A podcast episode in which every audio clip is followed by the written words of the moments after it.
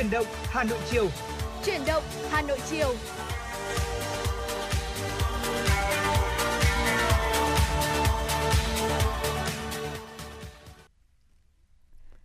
Chào Vâng, xin được gửi lời chào tới quý vị thính giả đang đến với chương trình chuyển động Hà Nội chiều trên kênh tin tức Hà Nội 96 MHz và chương trình của chúng tôi thì cũng đang được phát trực tuyến trên website hanoitv.vn thưa quý vị. Ngày hôm nay thì đồng hành với quý vị trong một buổi chiều chủ nhật cuối tuần rất là đẹp trời. Đó ừ. là Phương Hà cùng với Thu Minh. Dạ vâng, Thu Minh xin được mến chào quý vị thính giả của chương trình Truyền động Hà Nội chiều ngày hôm nay. À, và như thường lệ thì chúng tôi sẽ tiếp tục đem tới cho quý vị rất là nhiều những thông tin bổ ích và hấp dẫn. Và đừng quên là quý vị có thể yêu cầu tặng ca khúc âm nhạc hay muốn kết nối với chúng tôi thì có thể gọi ngay tới số điện thoại hotline là 024 3773 6688 hoặc thông qua fanpage Truyền động Hà Nội FM 96 quý vị nhé. Vâng ạ, trong một ngày cuối tuần như thế này thì không biết là quý vị thính giả có kế hoạch gì đặc biệt không? À, có đi tới đâu, tới một cái hoạt động ngoài trời nào đó cùng với lại gia đình cũng như là người thân hay là bạn bè, người yêu của mình không? À, có bất kỳ một cái hoạt động hay là một cái trải nghiệm thú vị nào thì quý vị có thể tương tác thêm, chia sẻ thêm với chúng tôi nhé. Để có những cái câu chuyện mà hai host ngày hôm nay đó là Phương Nga cùng với lại Thu Minh sẽ có thể chia sẻ thêm với lại các quý vị thính giả khác nó được chân thực và có nhiều những cái thông tin thú vị hơn để gửi tới toàn thể quý vị. Dạ vâng, và để mở đầu cho chương trình chuyển động Hà Nội chiều ngày hôm nay thì chúng tôi xin được gửi tới cho quý vị à, một vài những à, tin tức đáng chú ý mà phóng viên của chương trình mới cập nhật. Thưa quý vị, theo thống kê của Bộ Y tế vào ngày 23 tháng 4, trên hệ thống quốc gia quản lý ca bệnh COVID-19 ghi nhận 10.365 ca nhiễm mới. Tất cả đều ghi nhận trong nước tại 59 tỉnh thành phố, trong đó có 7.412 ca trong cộng đồng. Trung bình số ca nhiễm mới trong nước ghi nhận trong 7 ngày qua là 12.428 ca trên một ngày. Kể từ đầu dịch đến nay, Việt Nam có 10 triệu 554.689 ca nhiễm, đứng thứ 12 trên 227 quốc gia và vùng lãnh thổ, trong khi với tỷ lệ số ca nhiễm trên 1 triệu dân, Việt Nam đứng thứ 104 trên 227 quốc gia và vùng lãnh thổ. Đợt dịch thứ tư từ ngày 27 tháng 4 năm 2021 đến nay, số ca nhiễm ghi nhận trong nước là 10.546.941 ca. Các địa phương ghi nhận số nhiễm tích lũy cao trong đợt dịch này. Hà Nội 1.539.772 ca. Thành phố Hồ Chí Minh là 607.962 ca. Nghệ An là 479.143 ca, Bắc Giang là 383.164 ca, Bình Dương là 383.163 ca. Tổng số người mắc COVID-19 đã khỏi bệnh ở nước ta là 9 081.494 ca. Số bệnh nhân đang thở oxy là 685 ca, trong đó thở oxy qua mặt nạ là 505 ca, thở oxy dòng cao HFNC là 93 ca, thở máy không xâm lấn là 17 ca, thở máy xâm lấn là 68 ca, ECMO là 2 ca. Đây là số bệnh nhân nặng đang điều trị thấp nhất ở nước ta trong nhiều tháng qua. Thưa quý vị, chuyển sang một thông tin khác, Văn phòng Chính phủ cho biết thực hiện quy chế làm việc của Chính phủ, ý kiến chỉ đạo của Thủ tướng Chính phủ trong việc bảo đảm mục tiêu tiến độ tiêm vaccine phòng COVID-19 mũi thứ ba cho người từ 18 tuổi trở lên. Văn phòng Chính phủ đề nghị Bộ Y tế khẩn trương giả soát, cung ứng vaccine phòng COVID-19, đáp ứng nhu cầu tiêm chủng cho người từ 18 tuổi trở lên của các địa phương. Trường hợp vượt thẩm quyền, kịp thời báo cáo Thủ tướng Chính phủ xem xét quyết định. Tính đến ngày 21 tháng 4 năm 2022, tổng số liều vaccine phòng COVID-19 đã được tiêm trên cả nước là 211 triệu 284.125 liều. Trong đó, số liều tiêm cho người từ 18 tuổi trở lên là 193 triệu 736.289 liều. Số liều tiêm cho trẻ từ 12 tới 17 tuổi là 17 triệu 315.269 liều. Số liều tiêm cho trẻ từ 5 tới 11 tuổi là 232.567 liều mỗi một Nhấn mạnh vai trò của vaccine trong phòng chống dịch COVID-19, các chuyên gia y tế đều khẳng định vaccine phòng COVID-19 hiện nay vẫn đặc biệt hiệu quả trong giảm mức độ nặng, ca tử vong và nhập viện. Tiêm vaccine vẫn là lá chắn quan trọng nhất trong phòng chống dịch, nhờ đó dịch bệnh cơ bản đang được kiểm soát trên cả nước. Với số ca mắc COVID-19 mới giảm mạnh thời gian gần đây, nhiều cơ sở thu dung điều trị F0 thể nhẹ tại Hà Nội đang được tạm dừng thu gọn. Trạm y tế lưu động số 1 huyện Thanh Trì cuối năm 2021 từng là một trong những cơ sở thu dung điều trị người bệnh COVID-19 thể nhẹ đầu tiên của Hà Nội. Cùng với đó là 20 trạm y tế đã được kích hoạt đồng loạt tại 16 trên 16 xã thị trấn của huyện Thanh Trì. Đến nay, khi dịch có xu hướng giảm, huyện Thanh Trì đã có những thay đổi để thích ứng. cùng với huyện Thanh Trì, nhiều quận huyện khác của Hà Nội cũng đã và đang giải thể, tạm dừng các cơ sở thu dung bệnh nhân COVID-19 không sử dụng đến. Còn tại bệnh viện điều trị người bệnh COVID-19, nơi điều trị F0 nặng nhất của Hà Nội và các tỉnh thành phía Bắc, khu vực phòng đệm tiếp đón cấp cứu đầu tiên bệnh nhân COVID-19 hiện nay gần như không có bệnh nhân. Toàn bệnh viện đang điều trị khoảng 20 bệnh nhân ở mức độ trung bình. Bác sĩ Nguyễn Minh Nguyên, Bệnh viện điều trị người bệnh COVID-19 cho hay, lúc đỉnh dịch, bệnh viện hoạt động tới 9 đơn nguyên, điều trị khoảng hơn 250 bệnh nhân. Hiện tại, bệnh viện đang vận hành hai đơn nguyên, trong đó mỗi đơn nguyên chỉ vận hành dưới một nửa, áp lực cho các nhân viên y tế đã giảm đi rất nhiều. Việc tạm dừng, thu gọn loạt cơ sở thu dung điều trị bệnh nhân COVID-19 trong bối cảnh hiện nay được đánh giá là rất cần thiết nhằm tránh lãng phí thiết bị y tế và nhân lực vận hành. Bên cạnh đó là tâm thế sẵn sàng huy động, đưa vào sử dụng lại khi có những diễn biến mới của dịch bệnh. Công ty cổ phần vận tải đường sắt Hà Nội cho biết từ 8 giờ ngày 25 tháng 4 chính thức mở bán vé tàu thống nhất phục vụ hành khách đi lại trong đợt cao điểm vận tải hè 2022 từ ngày 26 tháng 5 tới ngày 21 tháng 8. Theo đó, đường sắt chạy lại đôi tàu khách thống nhất SE1, SE2 và kéo dài hành trình Hà Nội Sài Gòn như cũ đối với đôi tàu SE3, SE4 Trước đó do ảnh hưởng của dịch Covid-19 diễn biến phức tạp sau Tết, nhu cầu hành khách đi lại sụt giảm mạnh, đường sắt tạm ngừng chạy đôi tàu SE1, SE2, rút ngắn hành trình đôi tàu SE3, SE4 chỉ chạy giữa Đà Nẵng, thành phố Hồ Chí Minh. Trước mắt, đường sắt mở bán 4 đôi tàu khách thống nhất chạy hàng ngày trên tuyến Bắc Nam gồm SE1, SE2, SE3, SE4, SE5, SE6 và SE7, SE8 chiều Hà Nội thành phố Hồ Chí Minh, tàu SE1 xuất phát ga Hà Nội lúc 22 giờ 15 đến ga Sài Gòn lúc 6 giờ 32. Tàu SE3 xuất phát lúc 19 giờ 25 đến lúc 5 giờ 47. Tàu SE5 xuất phát lúc 15 giờ 45 đến lúc 4 giờ 45. Tàu SE7 xuất phát lúc 6 giờ đến lúc 17 giờ 10 chiều thành phố Hồ Chí Minh, Hà Nội, tàu SE2 xuất phát ga Sài Gòn lúc 21 giờ 10 đến ga Hà Nội lúc 5 giờ 40 tàu SE4 xuất phát lúc 19 giờ đến lúc 5 giờ, tàu SE6 xuất phát lúc 16 giờ đến lúc 4 giờ 17, tàu SE8 xuất phát lúc 6 giờ đến lúc 19 giờ 12. Ngoài ra để phục vụ hành khách đi lại trên các tuyến, đường sắt còn tổ chức các mắc tàu khu đoạn như là NA1, NA2, SE35, SE36 giữa Hà Nội Vinh, QB1, QB2 giữa Hà Nội Đồng Hới, SM17, SM18 giữa Hà Nội Huế, tuyến Hà Nội Hải Phòng lập thêm tàu HP4 xuất phát ga Hải Phòng ngày 3 tháng 5 lúc 14 giờ 20 đến ga Hà Nội lúc 17 giờ 06. Dạ vâng thưa quý vị, vừa rồi là những à, tin tức đầu tiên được chúng tôi cập nhật và gửi tới cho quý vị trong chương trình truyền động Hà Nội chiều ngày hôm nay. Còn ngay sau đây xin mời quý vị chúng ta cùng à, thư giãn với một giai điệu âm nhạc ca khúc à, Một ngày tôi quên hết với sự thể hiện của Cẩm Vân và CC Trương.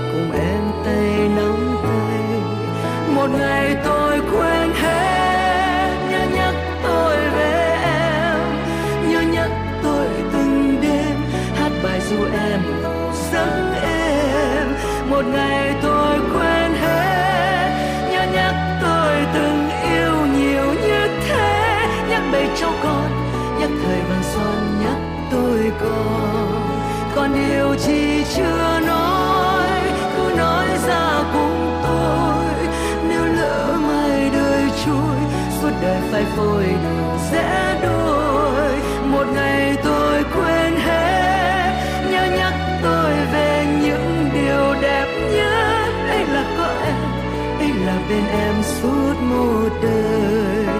Ngày tôi quên hết, ngày tôi quên hết, ngày tôi quên hết. Nhắc lại cho tôi còn có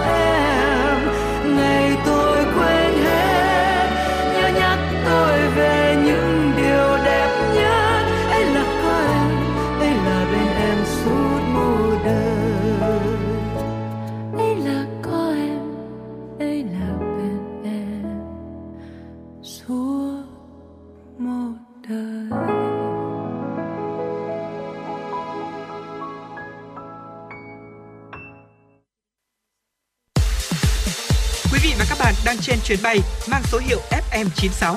Hãy thư giãn, chúng tôi sẽ cùng bạn trên mọi cung đường. Hãy giữ sóng và tương tác với chúng tôi theo số điện thoại 024 3773 6688. Dạ vâng thưa quý vị quay trở lại với chương trình chuyển động Hà Nội chiều ngày hôm nay cùng với Thu Minh và Phương Nga. À, ngay sau đây thì chúng ta sẽ cùng đến với mục nói về cuộc sống trong buổi chiều ngày hôm nay và chủ đề nội dung mà ngày hôm nay Thu Minh và Phương Nga muốn gửi tới cho quý vị. À, Thu Minh nghĩ rằng là sẽ là một chủ đề khá là thú vị. Đó là cách để chúng ta có thể nói không một cách tế nhị. À, ừ. Bình thường thì Thu Minh thấy rằng là uh, mọi người nói rằng là uh, chúng ta làm như thế nào á thì nó sẽ khó tuy nhiên thì thu minh thấy rằng là cái việc mà chúng ta uh, từ chối là một cái điều, điều gì đấy mà chúng ta không thể hoặc là uh, vì rất là nhiều lý do thì thu minh nghĩ rằng là còn khó hơn bởi vì ừ. nó sẽ rất là dễ có thể đôi khi nó sẽ rất là dễ làm cho đối phương họ phật lòng đúng không ạ? Vâng, chính xác là như thế. Người ta bảo là lời nói ờ, không mất tiền mua lời mà nói cho vừa lòng nhau đúng không? Nên đôi ừ, khi dạ. là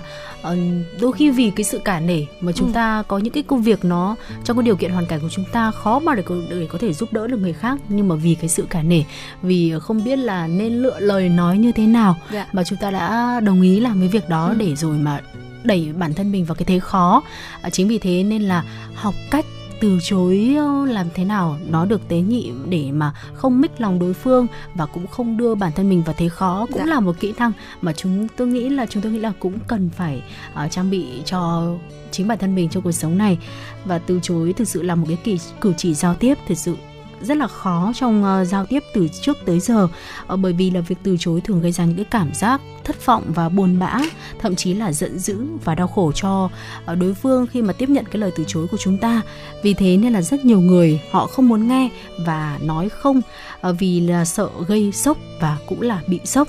à, như thế nhưng mà trên thực tế thì việc thẳng thắn từ chối là một cử chỉ rất là đẹp rất là thật rất đơn giản và có thể đạt được những cái giá trị vô cùng lớn trong giao tiếp. Đó chính là lòng tin giữa người với người. Mặc dù chúng ta thì vẫn truyền nhau câu cửa miệng đó là mất lòng trước được lòng sau, nhưng mà rất nhiều người rất ngại phải nói không, nên là chọn cách giao tiếp bớt gây cảm giác tiêu cực như là từ chối khéo, nói giảm, nói tránh, lảng chuyện, im lặng hay là thậm chí tệ hơn đấy là nhận lời bừa, hứa hão hay là hứa nhưng mà không thực hiện. Tuy nhiên tất cả những cách trên thì đều gây ra một cái phản ứng phụ không tốt cho giao tiếp lành mạnh. Và xin được gợi ý tới quý vị một số những phương pháp cơ bản để ờ, việc từ chối chúng ta làm nó được nhẹ nhàng, lịch sự nhất, hợp ý người nói và hài lòng cả người nghe. Dạ vâng ạ. À, đầu tiên đó chính là chúng ta cần phải lựa chọn một thời điểm thích hợp để có thể nói lời từ chối thưa quý vị. À, chọn một thời điểm thích hợp để từ chối là phương pháp gần như là cơ bản nhất trong ờ, những cái bí quyết từ chối bởi vì nó đem lại một cái hiệu quả rất là tích cực à, hoặc là tiêu cực thì tùy vào bối cảnh của việc giao tiếp ví dụ như là uh, khi ai đó bày tỏ tình cảm này hoặc là cầu hôn với mình trước mặt những người khác uh, khi mà chúng ta không thích hay là không muốn cưới họ thì uh, cũng đừng cười nhạo họ và cũng đừng nói không ngay trước mặt mọi người. Bởi ừ. vì cái việc mà chúng ta từ chối như vậy thì sẽ khiến cho không khí uh, trở nên không vui căng thẳng và có thể gây hệ lụy sau này nữa. Thay vào đó thì chúng ta hãy vui tươi nói lời cảm ơn bởi vì họ đã có nhã ý quan tâm và yêu thương chúng ta. Thế nhưng mà tuyệt đối là uh, không nhận lời. Mà thay vào đó hãy nói rằng là uh, chúng ta rất là vui thế nhưng mà vì quá bất ngờ cho nên là sẽ mong rằng là có thêm thời gian để có thể suy nghĩ thêm. Ừ. ở đó chúng ta hãy nói lời từ chối vào một dịp thích hợp nhất quý vị nhé. Khi mà chỉ có hai người hoặc là chỉ có một vài người bạn thân thiết khi mà cả hai bên đều bình tĩnh và điềm đạm ở bên một ly cà phê chẳng hạn hoặc là một cốc trà hoặc là trong một cái cuộc gặp gỡ nó nhẹ nhàng uh, ít người đôi khi là chỉ có hai người thôi để tránh gây căng thẳng bối rối hoặc là gây thất vọng thậm chí là xấu hổ cho người nhận phải cái lời từ chối đó vâng ạ. Bên cạnh việc là lựa chọn được cái thời điểm thích hợp để nói lời từ chối, thời điểm cũng như là bối cảnh thì chúng ta cũng uh, lên uh, để ý một chút tới những cái từ ngữ và những cái giọng điệu khi mà nói ra những cái lời từ ừ. chối. Dạ. Ờ, khi mà đã chọn được uh, thời điểm thích hợp rồi thì uh, người nói lời từ chối cũng nên biết cách sử dụng những cái ngữ điệu thích hợp không nên tỏ ra kiêu kỳ vì được theo đuổi là càng cũng càng không nên là tỏ ra có một sự khinh mạn hay là chỉ trích dè bỉu những cái thứ mà mình cảm thấy không phù hợp và những giọng điệu ngôn ngữ bị thiếu tế nhị những từ ngữ như là mình e rằng mình sợ rằng hay là liệu chúng ta có nên hay là hoặc là sao chúng ta không thử hoặc là cho mình thêm thời gian suy nghĩ ừ. thì đó cũng là một số những cái cụm từ gợi ý để chúng ta có thể bắt đầu cho một lời từ chối nhẹ nhàng thưa quý vị. Dạ vâng ạ. Và bên cạnh việc là chúng ta sử dụng từ ngữ và giọng điệu thích hợp này thì chúng ta cũng cần có một cái lý do uh, thích hợp và rõ ràng cho lời từ chối của bản thân mình. Ừ. Và để giải thích được rõ ràng lý do từ chối thì chúng ta phải biết chắc rằng là đây thực sự là một điều mà mình không muốn làm, uh, là một người mà mình không muốn gặp ví dụ như vậy để tránh sau này chúng ta phải hối hận khi mà đã đưa ra lý do từ chối. Và việc mà chúng ta giải thích được rõ ràng cái lý do từ chối đấy ạ, là vô cùng cần thiết ở trong văn hóa biết cách nói không. Nếu như mà chúng ta phải từ chối ai đó, thì ờ, chúng ta hãy đừng vòng vo, quanh co hay là lảng tránh và thậm chí là im lặng thì cái sự im lặng cái sự lảng tránh đó thì sẽ càng khiến cho người nghe mong đợi hy vọng hơn. Và sau đó khi mà họ nhận lại cái lời từ chối thì ờ, uh, tôi mình nghĩ rằng là họ sẽ có một cái sự thất vọng tổn thương và thậm chí là giận dữ nhiều hơn nữa. Chính vì vậy hãy rõ ràng ngay từ đầu. Chẳng hạn như là chúng ta sẽ không nói rằng là uh, uh, chúng ta ừ, từ chối với họ là vì là anh thật không biết là mình là ai hay sao và đòi yêu tôi ví dụ như là một câu như vậy. Hoặc là uh, chúng ta không xứng đáng với một người như thế này với một người như thế kia. Và nếu như mà chúng ta thấy rằng là họ không phải là một người mà uh, mình muốn hay là thì hãy từ chối một cách thẳng thắn và đưa ra những cái lý do hợp lý hơn quý vị nhé Vâng và trong kinh doanh cũng như thế ạ, ừ, không nên từ chối bằng những cái giọng điệu dè bỉu chỉ trích hay là phàn nàn về chất lượng hay là giá trị của sản phẩm. À, như thế thì tôi thấy là nó không hề lịch sự một chút nào. Ừ. Mà bên cạnh đó thay vào đó hãy khen ngợi những mặt tích cực của sản phẩm nhưng mà đồng thời thì cũng lồng ghép những cái yếu tố chưa phù hợp. À, ví dụ như có thể kể tới là giá cả hay là có thể là uh, đưa ra dựa trên những cái mục đích sử dụng chính mà mình đang tìm kiếm mà đó là những cái yếu tố mà sản phẩm chưa có đáp ứng được chưa có phù hợp được với cái nhu cầu sử dụng của mình thì đó cũng là một cách để chúng ta có thể từ chối một cách nhẹ nhàng hơn. À, bên cạnh việc là lựa chọn được thời điểm này rồi là ờ, nói ra những cái lời từ chối bằng những cái giọng điệu nhẹ nhàng những cái từ ngữ thích hợp và thêm nữa đó chính là uh, có những cái lý do chính đáng đi kèm. Thì uh, nếu như mà tùy thuộc vào cái bối cảnh bị tùy tùy thuộc vào cái câu chuyện chúng ta nói tới từ chối vấn đề gì và cái mối quan hệ giữa chúng ta với lại ờ, đối phương thì cũng có thể lựa chọn thêm một cái cách nữa để có thể xoa dịu uh, cho cái lời từ chối đó bằng cách chúng ta hỗ trợ thêm tinh thần vật chất cho người bị từ chối. Đôi lúc thì việc nhận quyết định từ chối khiến cho người trong cuộc cảm thấy bị hoàn toàn suy sụp chẳng hạn như là Ờ, trong những cái vấn đề như là bị đệ đơn ly hôn, bị từ chối tình yêu hay là bị sa thải công việc hoặc là sự nghiệp rất là quan trọng, rất là uh, có những cái dấu mốc đáng ghi nhận ở trong cuộc sống của họ thì người đó có thể sẽ bị sốc mọi mặt như là vì các cái vấn đề tài chính, tình cảm và tinh thần vì vậy ờ, khi mà là ở vị thế là người nói ra lời từ chối thì dù vì bất cứ một lý do gì như là do lỗi của lỗi của người trong cuộc hay là do cả hai bên hay là những cái lý do khách quan khác thì chúng ta cũng không nên lao vào cuộc chiến phân tích đúng sai, phân định thắng thua hay là tranh giành thêm lợi ích nữa. Nếu như mà có thể thì sau khi giải thích rõ ràng lý do từ chối là để tốt cho cả hai bên thì hãy hỗ trợ thêm người bị từ chối về tinh thần và vật chất nhiều nhất có thể việc hỗ trợ về vật chất và tinh thần cho người bị từ chối nếu như mà không khéo léo và thẳng thắn thì rất có thể lại gây thêm hiểu lầm, mong đợi và sự hy vọng nữa. Nên là việc hỗ trợ một mặt là và thẳng thắn từ chối một mặt thì cũng vẫn là cách rõ ràng và hợp lý nhất để có thể đi đến một cái kết quả giao tiếp hợp tình hợp lý ạ. Dạ vâng ạ. Và một cái cách thức cuối cùng uh, trong việc là chúng ta có thể từ chối một cách khéo léo và tế nhị, đó là việc chúng ta đón nhận tích cực những cái phản ứng tiêu cực. Uh, việc mà người bị từ từ chối họ có những cái phản ứng buồn bã, bất mãn, thất vọng hay là đau khổ. Uh, dường như đấy là những cái cảm xúc nó là tất yếu của sự từ chối rồi. Cho dù chúng ta đã sử dụng mọi cách từ chối một cách nhã nhặn và chân thành nhất có thể thì tất nhiên là cái người mà bị từ chối thì người ta vẫn có cái cảm giác là hơi buồn bã một chút. Thì đôi lúc những mong muốn, hy vọng của người ta uh,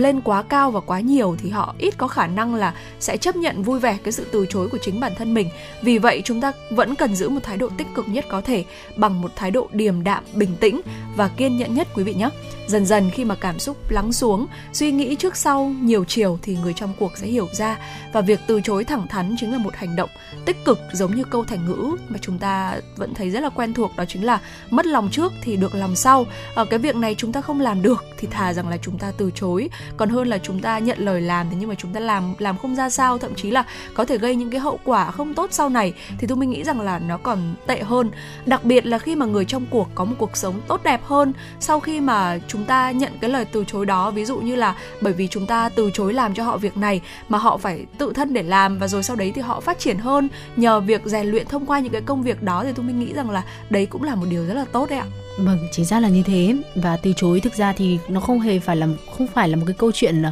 tiêu cực trong giao ừ. tiếp mà nó là một cái uh, một cái một cái câu không thể nào tránh được ở trong việc ừ. giao tiếp dạ. và chúng ta sẽ nếu như biết cách nói lời từ chối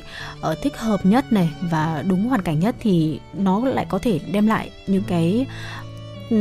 điều tác những cái tác dụng tích cực về sau như thu minh vừa mới chỉ ra trong một số trường hợp dạ. và chúng ta sẽ có thể lựa được những cái cách từ chối tế nhị và hợp tình hợp lý để có thể đem lại được những cái hiệu ích tốt đẹp như vậy uh,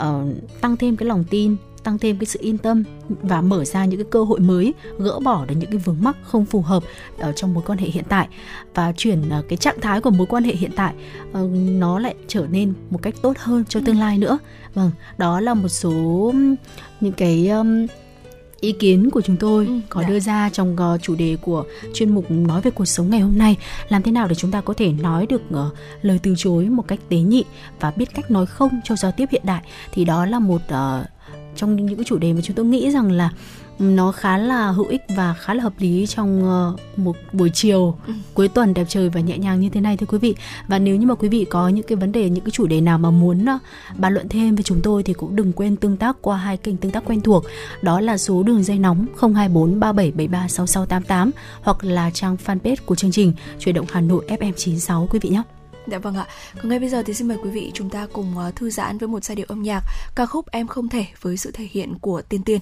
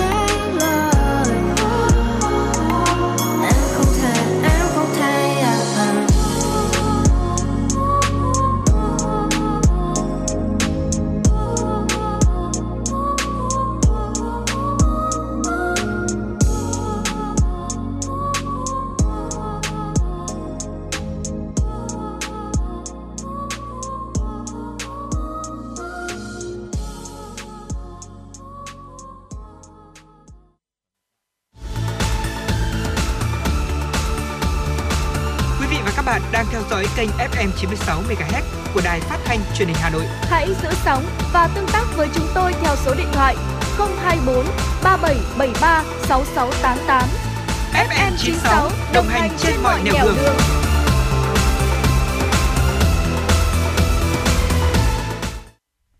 Mời quý vị cùng tiếp tục chương trình chuyển động Hà Nội chiều cùng với Phương Nga và Thu Minh với những thông tin đáng quan tâm vừa được gửi về từ phóng viên Thu Vân.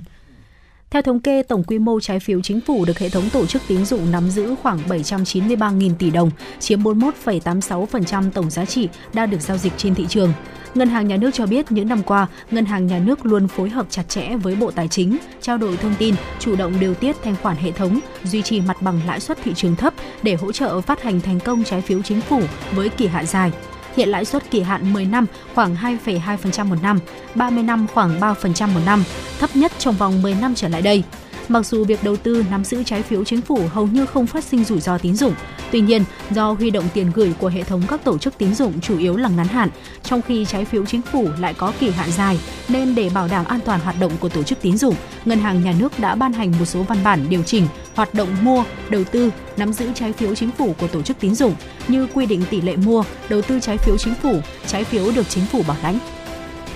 Trong bối cảnh hội nhập sâu rộng với nền kinh tế toàn cầu, việc xây dựng thương hiệu Việt đóng vai trò quan trọng trong định danh doanh nghiệp trên thị trường và gia tăng giá trị hàng hóa. Tuy nhiên, hiện vẫn còn không ít doanh nghiệp chưa ý thức được tầm quan trọng của việc đầu tư xây dựng thương hiệu sản phẩm, khiến hàng Việt chưa tạo được chỗ đứng vững chắc trên thị trường quốc tế. Theo Cục Sở hữu trí tuệ, Bộ Khoa học và Công nghệ, doanh nghiệp Việt Nam vẫn chưa chú trọng đến đăng ký bảo hộ nhãn hiệu ở cả thị trường trong nước và nước ngoài. Cục trưởng Cục Sở hữu trí tuệ Đinh Hữu Trí, Đinh Hữu Phí khuyến cáo những doanh nghiệp đang có hàng hóa dịch vụ xuất khẩu hoặc chuẩn bị xuất khẩu ra nước ngoài cần khẩn trương đăng ký thương hiệu. Đó là cách duy nhất để doanh nghiệp không rơi vào cảnh phải đi kiện tụng, gây tốn kém thời gian tiền bạc. Chi phí đăng ký thương hiệu ra nước ngoài ban đầu có thể khá cao so với khả năng tài chính của nhiều doanh nghiệp nhưng sẽ không đáng là bao so với chi phí mà doanh nghiệp bỏ ra nếu rơi vào trường hợp phải đi kiện để lấy lại thương hiệu. Để giải quyết những bất cập này, Cục trưởng Cục Xúc tiến Thương mại Bộ Công Thương Vũ Bá Phú cho biết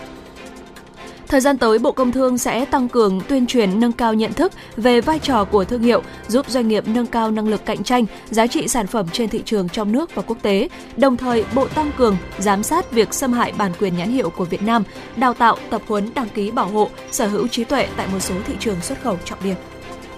Sáng nay, Trung tâm Tư vấn Hướng nghiệp và Việc làm Trường Đại học Kinh tế Quốc dân phối hợp với Đoàn Thanh niên Cộng sản Hồ Chí Minh, nhà trường tổ chức Ngày hội tuyển dụng Tuần nghề nghiệp và Việc làm 2022.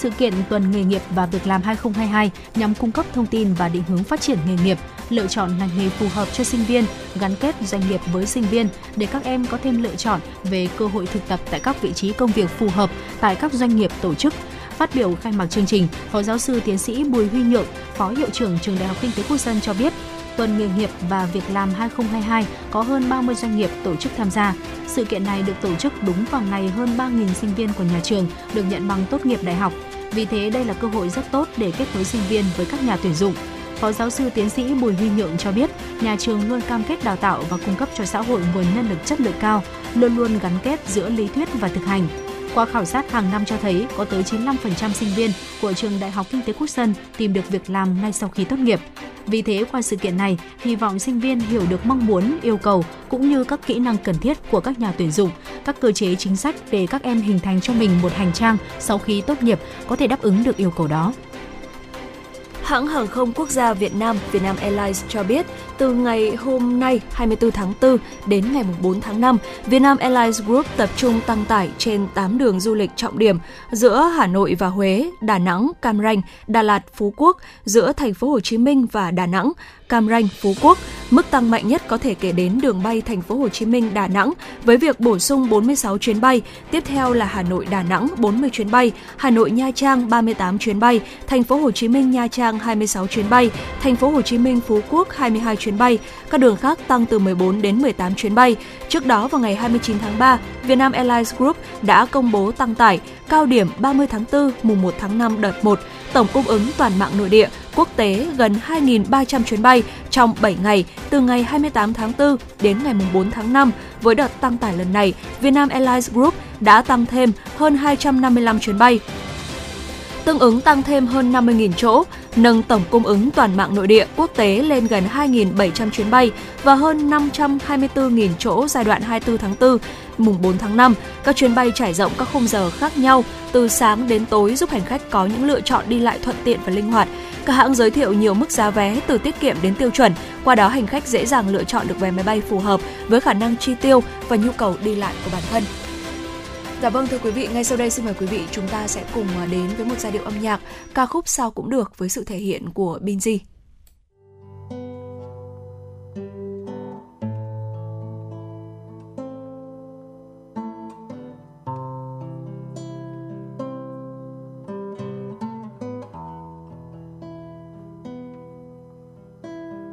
Anh ca không hay, anh đàn nghe cũng dở Quang Lê nói như vậy đó, nhưng vẫn hát cho em, hát thật lòng, nghe cũng đỡ. Hát cho em cả bầu trời hy vọng đã vài lần anh tưởng vỡ. Bất kể khi nào em muốn về, cửa trái tim anh vẫn mở. Người ta nói người con gái đi bên cạnh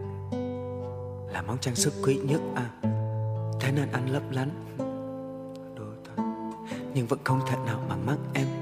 Có lẽ điều tệ nhất là mất em. Nhưng mà anh sẽ không ngu ngốc vậy. Ít nhất là ngay trong lúc này Cổ áo anh luôn nghe mùi thuốc lá, Hòa với một chút mùi nước hoa. Đôi khi là dấu môi em trên đó, Đôi khi là hương tóc em tối qua. Em thường nói anh ơi đi chậm lại,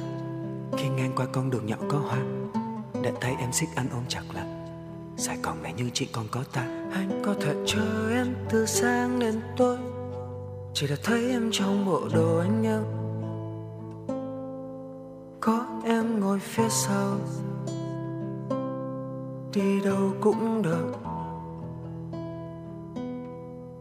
Em không cần mang son mỗi khi gặp anh.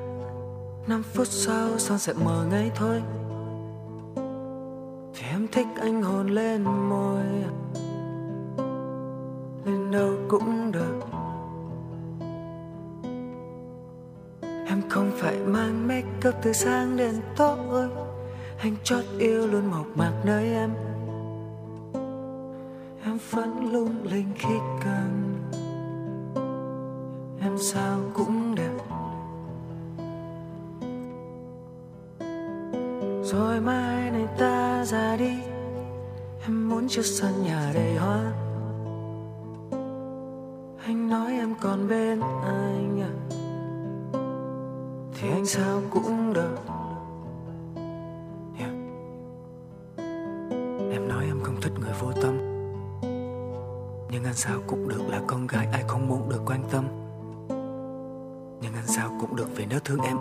Làm em đau. Và nếu em khóc, em sẽ không cần anh lâu Và nếu phải đi, em sẽ không quay trở lại. Và nếu em lại yên bình, anh sẽ chẳng cần đi đâu. Wow. Vì anh thích điều đó. Anh vẫn đang say, em có biết điều đó. Oh sorry, nãy giờ em nói gì? Sorry, nãy giờ không để ý. Vì anh mãi nhìn em đôi mắt hiền Cả cái cách em nhìn anh rất hiền Khi cười làm rất thêm anh. Khi buồn còn vẫn long lanh Anh có thể chờ em từ sáng đến tối.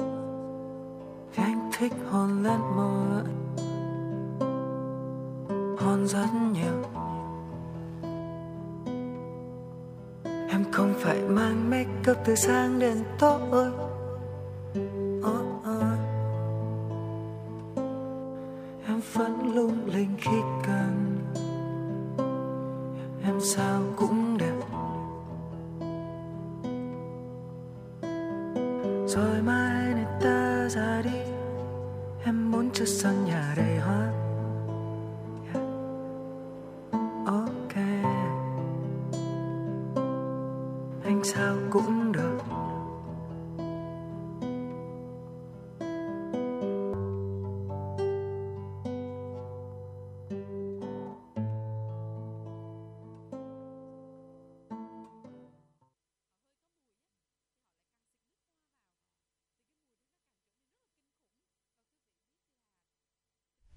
Dạ vâng thưa quý vị và các bạn, quay trở lại với chuyển động Hà Nội chiều ngày hôm nay. Ngay sau đây, xin mời quý vị chúng ta cùng tiếp tục đến với những tin tức đáng quan tâm. Thưa quý vị, tại một số trường đại học ở thủ đô Washington, New York, Pennsylvania, Massachusetts, Connecticut và Texas, Mỹ đã tái áp dụng một loạt các biện pháp phòng dịch COVID-19. Việc tái áp dụng quy định phòng dịch của các trường đại học tại Mỹ diễn ra trong bối cảnh số ca nhiễm mới COVID-19 gia tăng, quy định đeo khẩu trang trong nhà được áp dụng trở lại. Một số trường chuyển sang dạy học trực tuyến, quy mô các buổi tụ họp bị thu hẹp, các quy định phòng dịch đã được dỡ bỏ sau kỳ nghỉ xuân khi số ca nhiễm giảm. Tuy nhiên, một số thành phố Đông Bắc nước Mỹ chứng kiến sự gia tăng số ca nhiễm và số ca nhập viện trong những tuần gần đây khi biến chủng phụ BA.2 của Omicron tiếp tục lan rộng. Trong tuần trước, 34 bang và vùng lãnh thổ của Mỹ đã chứng kiến mức tăng khoảng 10% hoặc thậm chí là cao hơn. Trong khi đó, chính phủ Canada đang nới lỏng một số biện pháp kiểm soát dịch COVID-19 ở biên giới đối với khách quốc tế nhập cảnh Canada.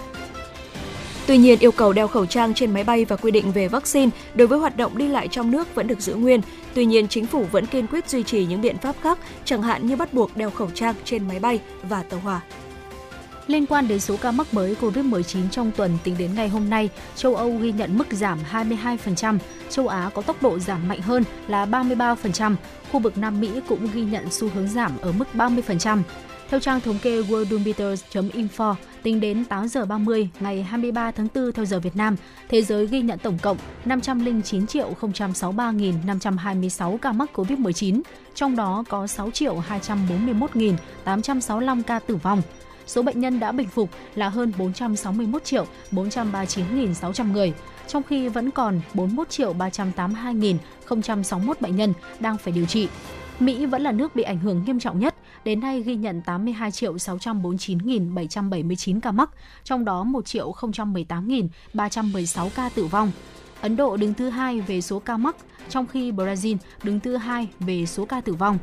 Thống kê trong tuần tính đến ngày 24 tháng 4 của Worldometer.info cho thấy số ca mắc mới COVID-19 trên thế giới giảm 23% so với tuần trước đó, số ca tử vong giảm 16%. Châu Âu ghi nhận các mức giảm lần lượt là 22% và 10%. Châu Á ghi nhận tốc độ giảm mạnh hơn, lần lượt là 33% và 24% khu vực Nam Mỹ cũng ghi nhận xu hướng giảm ở cả hai chỉ số và đều ở mức 30%. Hai khu vực ghi nhận số ca mắc mới trong tuần tăng là Bắc Mỹ và châu Phi đều tăng 12%, nhưng số ca tử vong trong tuần ở những khu vực này giảm lần lượt là 20% và 8%. Cùng ngày, Ủy ban Y tế Quốc gia Trung Quốc Xin lỗi quý vị, cùng ngày thì Ủy ban Y tế Quốc gia Trung Quốc NHC thông báo Trung Quốc đại lục ghi nhận 1.566 ca mắc mới trong cộng đồng, trong đó thành phố Thượng Hải chiếm nhiều nhất với 1.401 ca.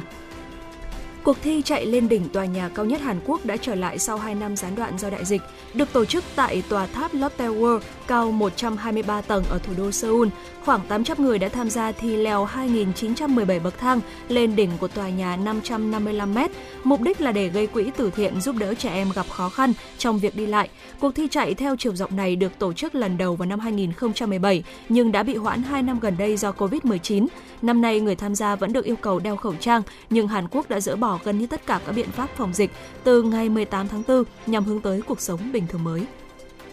Bộ Y tế Malaysia thông báo tính đến đêm ngày hôm qua, nước này ghi nhận thêm 5.624 ca mắc mới COVID-19, nâng tổng số ca mắc kể từ đầu dịch lên 4 427.067 ca. Trong số các ca mắc mới có 5.607 ca lây nhiễm trong cộng đồng. Số ca tử vong vì COVID-19 tại quốc gia Đông Nam Á này cũng tăng lên 35.491 người sau khi có thêm 9 bệnh nhân không qua khỏi. Malaysia cũng ghi nhận thêm 10.041 ca bình phục, nâng tổng số bệnh nhân COVID-19 bình phục lên 4 310.599 người. Hiện Malaysia vẫn còn 80.977 ca mắc đang được điều trị, trong đó có 89 ca được điều trị tích cực. Tại Trung Quốc, Ủy ban Y tế Quốc gia thông báo thành phố Thượng Hải ghi nhận thêm 39 ca tử vong vì COVID-19 trong ngày 23 tháng 4, con số cao nhất kể từ khi thành phố này áp đặt lệnh phong tỏa từ đầu tháng này để ngăn chặn dịch. Với số ca tử vong mới ghi nhận tại Thượng Hải, tổng số ca tử vong vì COVID-19 tại Trung Quốc đại lục tăng lên 4.725 người. Thành phố Thượng Hải cũng có thêm 1.401 ca mắc mới lây nhiễm trong cộng đồng trong tổng số 1.566 ca mắc mới tại Trung Quốc đại lục. Ngoài Thượng Hải, 16 khu vực các tỉnh khác ở Trung Quốc đại lục cũng ghi nhận ca mắc mới trong cộng đồng, trong đó có 60 ca ở Cát Lâm, 26 ca ở Hắc Long Giang và 22 ca ở thủ đô Bắc Kinh.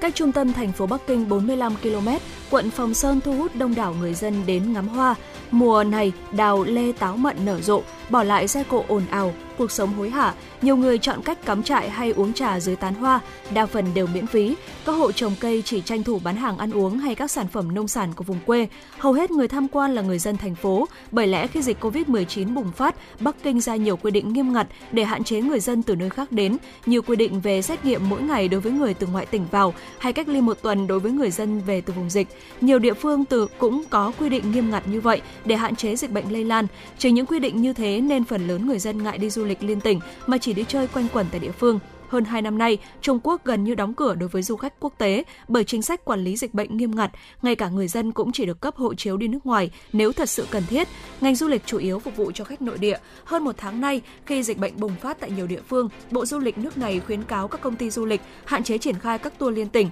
Đa phần người dân ở đâu, đi du lịch ở đó.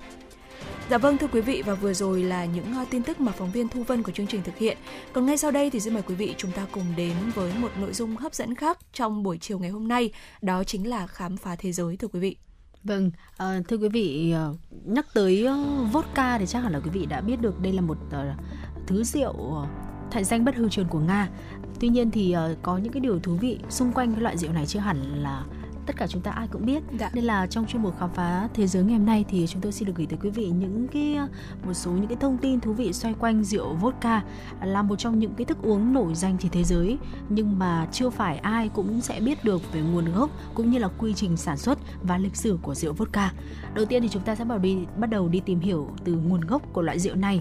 Vodka thì là một thức uống có nguồn gốc từ Đông Âu với tên gọi bắt nguồn từ tiếng Slavic, Voda, có nghĩa là nước, hay là như cách nói của người Ba Lan là Voda. Cho tới nay thì nguồn gốc thực chất của rượu vodka hiện đại vẫn còn đang gây tranh cãi. Nga cho rằng những chai rượu vodka đầu tiên được sản xuất ở nước này vào cuối thế kỷ thứ 9. Tuy nhiên, theo những gì được ghi lại trong biên niên sử ở Vyatka năm 1174 thì à, khoảng 200 năm sau, nhà máy trưng cất rượu đầu tiên mới được xây dựng ở Khinovsky và trong khi đó Ba Lan tuyên bố đất nước này đã tiến hành trưng cất rượu vodka từ thế kỷ thứ 8, nhưng mà đây mới chỉ được coi là những loại rượu mạnh thô và phải tới thế kỷ 11, Ba Lan mới được cho là sản xuất được loại vodka đầu tiên với tên gọi đó là Gozanka, ban đầu được ờ, dùng làm thuốc như vậy là trong nguồn gốc của rượu vodka nếu có đi tìm hiểu thì vẫn đang có những cái sự tranh cãi dạ. giữa đất nước Nga hay là đất nước Ba Lan đúng không? Và dạ, vào cái khoảng thời gian nào chính thức rượu vodka ra đời thì uh, tới nay thì vẫn chưa có một cái câu trả lời chính xác. Dạ vâng ạ. Và ờ, từ nguồn gốc như thế thế nhưng mà chúng ta thấy là rằng là uh, vodka thì uh, có một cái sự phổ biến nhất nhất định. Sự phổ biến của rượu vodka thì bắt đầu uh, tăng mạnh từ thế kỷ 14 thưa quý vị. Một sứ giả người Anh tại Moscow lúc bấy giờ đã từng nhận xét là vodka chính là đồ uống quốc dân của Nga và sau đó thì tới giữa thế kỷ thứ 16 thì loại rượu này ngày càng nổi tiếng ở những quốc gia khác, ví dụ như là Ba Lan hay là Phần Lan và trong suốt thế kỷ 19 thì vodka được coi là một thức uống hiện hiện diện ở khắp châu Âu uh, nhờ đi cùng với những người lính Nga tham chiến trong các trận đánh với Napoleon. Uh, sau cách mạng Nga thì những người uh, Bolshevik đã tịch thu tất cả các nhà máy trưng cất tư nhân ở Moscow. Do đó, một số nhà sản xuất rượu vodka ở Nga thì đã di cư và mang theo các kỹ năng và công thức pha chế của họ. Uh, một người sống lưu vong như uh, vậy đã làm sống lại thương hiệu của gia đình ở Paris với tên gọi là Smirnoff và nhà máy trưng cất rượu vodka đầu tiên ở Mỹ thì được thành lập vào năm 1934. Sau đó thì nó được bán lại cho một công ty đồ uống địa phương và từ khởi đầu nhỏ này thì uh, À, tới đầu những năm 1940 thì vodka đã ngày càng phổ biến rộng rãi hơn ở các nước phương Tây và cho đến nay thì Nga vẫn là một trong những nước tiêu thụ vodka nhiều nhất trên thế giới. Vào năm 1911 thì rượu vodka chiếm tới 89% tổng lượng rượu được tiêu thụ ở Nga và bắt đầu giảm xuống còn 70% vào năm 2016. Và ngày nay thì à, rượu vodka chiếm 20% trên thị trường Mỹ và được coi là một trong những thức uống có cồn phổ biến nhất trên toàn thế giới. Vâng ạ, và có cả những loại vodka độc lạ nữa thưa quý vị. Có thể kể tới là vodka tỷ phú được công nhận là loại vodka đắt nhất trên thế giới với giá bán lên tới là 3,7 triệu đô la Mỹ cho mỗi chai. Và những chai vodka tỷ phú chứa 5 lít rượu vodka độc quyền được phát triển theo công thức bí mật của Nga. Tuy nhiên thì yếu tố tuyệt vời nhất trong thành phần rượu đó là chất lỏng nhưng mà cất được uh, đó, đó là chất lỏng trưng cất được đổ lên trên những viên kim cương mà bản thân chúng đã có những cái giá trị hàng triệu đô la rồi. Dạ. Trong khi đó vỏ chai rượu thì được đính hơn 3.000 viên kim cương và pha lê Swarovski tạo nên những bảng chữ cái Y trong từ billionaire có nghĩa là tỷ phú trong tiếng Anh. Dạ vâng ạ. À, vậy thì à, có những sự thật thú vị nào về à, vodka đây ạ? À, bảo tàng vodka ở Saint Petersburg chính là bảo tàng đầu tiên ở Nga và trên thế giới dành riêng cho loại rượu này ạ. À, khi mà tham quan bảo tàng này thì du khách của chúng ta sẽ có cơ hội được tìm hiểu những câu chuyện thú vị về nước Nga từ việc sản xuất rượu bánh mì đầu tiên cho đến khi trở thành hiện tượng của ngành công nghiệp rượu vodka quốc tế hiện đại. Sau Thế chiến thứ hai thì toàn bộ thủ đô Moscow của Nga được cho là đã hết sạch rượu vodka. Và vào tháng 9 năm 1998, các giáo viên ở một khu vực Siberia, Nga đã được trả lương bằng rượu vodka nữa vì là chính quyền này đang gặp khó khăn và hơn 8.000 giáo viên ừ, đã được ờ, phát khoảng 15 chai rượu mỗi người để trừ vào khoản lương trong 2 tháng. Ở đất nước Nga thì vodka chính là một trong 1.000 từ được người dân sử dụng nhiều nhất. Theo như John Doe, chuyên gia tại Đại học bang North Carolina của Mỹ, thì ờ, rượu vodka có khả năng có thể giúp nở hoa nhanh hơn do đặc tính kháng khuẩn của loại rượu này. Ngoài ra là khi thêm một vài rượu vodka mạnh vào trong bình nước thì có thể làm chậm được quá trình héo tàn bằng cách ức chế quá trình sản xuất ethylene của hoa, một loại khí chín mà cây thải ra có thể thấy là rượu vodka không chỉ để uống này không chỉ để thể hiện được cái đẳng cấp của người sử dụng nó mà bây giờ nó còn có thêm những cái tác dụng bên cạnh đó nữa à, đó chính là có thể làm kìm được cái quá trình héo tàn của hoa nữa của ừ. cây hoa nữa và bên cạnh đó thì vào những cái thế kỷ trước thì rượu vodka nó quý đến mức mà còn được sử dụng để mà để trả như một hình thức trả lương cho những người dân, những giáo viên ở um, Nga trong cái giai đoạn mà chính phủ này đang gặp khó khăn nữa. Dạ vâng ạ. Và vừa rồi là một à, vài những à, chia sẻ của chúng tôi về những à, sự thật thú vị liên quan tới loại rượu vodka ở Nga được coi là một trong những loại rượu phổ biến nhất ở trên thế giới. Còn ngay sau đây thì chúng tôi sẽ được tiếp tục gửi tới cho quý vị một vài những tin tức đáng quan tâm. Thưa quý vị, ờ, sáng nay thì ông ờ, Hồ Si, Bí thư Đảng ủy xã Dân Hóa, huyện Minh Hóa, Quảng Bình đã cho biết là khoảng gần 1 giờ sáng nay thì uh, uh, Thi thể của ba nạn nhân ở trong vụ tai nạn tối ngày hôm qua đã được đưa ra khỏi hiện trường. Hiện thì chính quyền đang phối hợp cùng với họ hàng làng xóm tiến hành lo hậu sự cho ba nạn nhân xấu số. Trước đó thì khoảng 20 giờ tối thì tài xế Nguyễn Bá Đức, sinh năm 1990, trú tại Hưng Nguyên, Nghệ An, đã điều khiển xe ô tô mang biển kiểm soát U2 1945 uh, biển số Lào lưu thông trên quốc lộ 12A hướng từ cửa khẩu quốc tế Cha Lo về Khe Ve và khi đến km 128 900 quốc lộ 12A thuộc địa phận Bãi Dinh, xã Dân Hóa thì huyện Minh Hóa đã huyện Minh Hóa đã đâm vào nhà dân ở phía bên trái khiến cho ba người tử vong tại chỗ. các nạn nhân bao gồm ờ, Đinh Minh Hoan sinh năm 1995, Cao Thị Sĩ sinh năm 1969 và Đinh Thị Hồng sinh năm 1991. Vụ tai nạn cũng làm ba người bị thương bao gồm là Cao Thị Thuyên sinh năm 1996 bị gãy chân trái và tay trái, Cao Uyển Nhi, sinh năm 2005, bị thương nhẹ và tài xế Nguyễn Bá Đức thì à, bị thương phần đầu. Theo ông à, Hồ Si thì bí thư đảng ủy xã thời điểm bị tai nạn, cả nhà bà Sĩ vừa ăn tối xong đang ra trước hiên nhà ngồi uống nước thì Cao Thị Thuyên dẫn cháu Nhi qua chơi và ngựa vừa ngồi uh, chơi một lúc thì bị xe tải tông thẳng vào. Thuyên và cháu Nhi bị hất văng ra ngoài rồi bị gỗ và tấm Verbro xi măng đè lên dẫn đến là bị thương. Còn bác Sĩ và Đinh Minh Hoan, Đinh Thị Hồng thì uh, tử vong tại chỗ.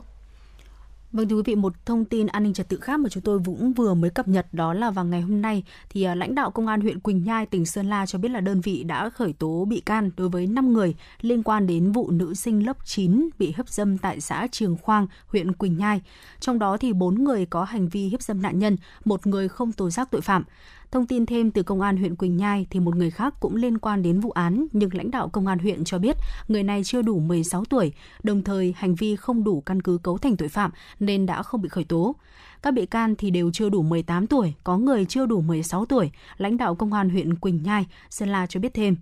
Trước đó, như báo giao thông thì đã thông tin từ trước, đó là vào ngày 20 tháng 3, nữ sinh lớp 9 tụ tập uống rượu cùng với 6 người khác tại xã Trường Khoang, huyện Quỳnh Nhai. Sau khi say xỉn không tỉnh táo, nữ sinh này đã bị những người còn lại uh, thực thực hiện hành vi cưỡng hiếp. Lực lượng chức năng xác định 4 người có hành vi quan hệ tình dục với nữ sinh, hai người còn lại thì quan sát và quay clip. Dạ vâng thưa quý vị và vừa rồi là một vài những ờ, thông tin, một vài những tin tức mà chúng tôi ờ, cập nhật và gửi tới cho quý vị. À, vẫn còn rất là nhiều những thông tin và tin tức khác sẽ được Thu Minh và Phương Nga gửi tới cho quý vị trong phần tiếp theo của chương trình. Và quý vị thân mến, chương trình chuyển động Hà Nội chiều của chúng tôi ngày hôm nay thì đang được phát trên kênh tin tức Hà Nội FM 96, đồng thời thì cũng đang được ờ, phát trực tuyến trên website hanoitv.vn và ngoài ra nếu như mà quý vị ờ, chúng có những thông tin uh, bổ ích và hấp dẫn hoặc là có những chia sẻ hay là có những yêu cầu gửi tặng ca khúc âm nhạc muốn uh, kết nối cùng với chúng tôi thì uh, có thể gọi ngay tới số điện thoại đó là 024 3773 6688 hoặc là thông qua fanpage chuyển động Hà Nội FM 96 quý vị nhé. Ca host của chương trình uh, rất là mong nhận được uh, những lời nhắn nhủ yêu thương cũng như là những yêu cầu sự tương tác của quý vị dành tới cho chúng tôi để à, có thể tiếp tục à, để chúng tôi có thể tiếp tục gửi tới cho quý vị những à, thông tin tin tức bổ ích và hấp dẫn uh, có trong mỗi khung giờ khung giờ chuyển động Hà Nội sáng khung giờ chuyển động Hà Nội trưa và khung giờ chuyển động Hà Nội chiều ngày hôm nay. Uh, trước khi chúng ta cùng đến với những uh, nội dung cũng như là những uh, tin tức hấp dẫn tiếp theo xin mời quý vị chúng ta cùng uh, thưởng thức một giai điệu âm nhạc. Sau ca khúc này Thu Minh và Phương Nga sẽ quay trở lại với quý vị và các bạn.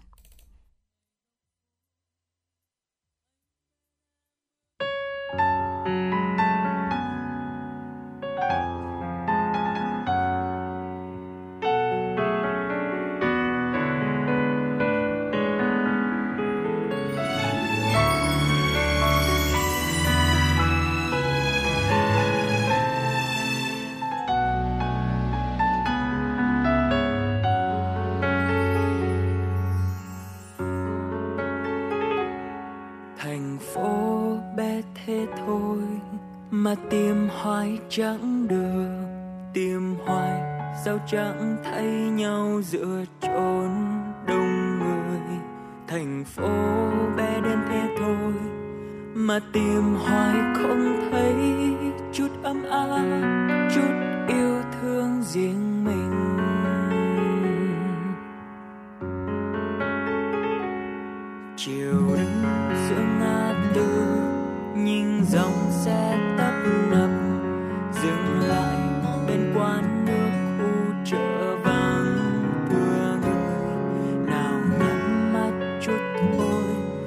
Mặt trời đang không hát nắng sắp tắt chẳng buông lời hình như. Chiều tôi lên xe loay hoay giữa thành phố không màu. Nhà chị ngân lên nghe giá xít gầy hao. Mùi thuốc lá bay bay, mùi cà phê sao đắng lòng. Chạm xe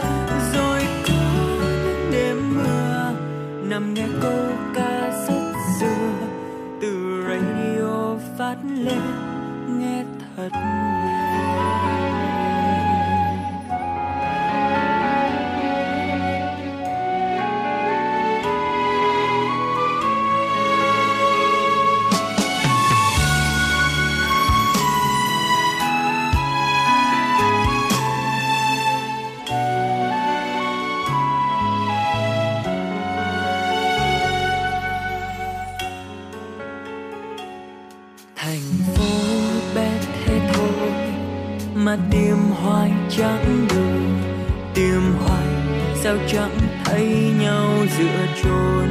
đông người. Nào nhắm mắt chút thôi, mặt trời đang không hát. Nắng sắp tắt chẳng buông lời hình như. Chiều tôi lên xe loay hoay giữa thành phố không màu. Nhà chị ngân lên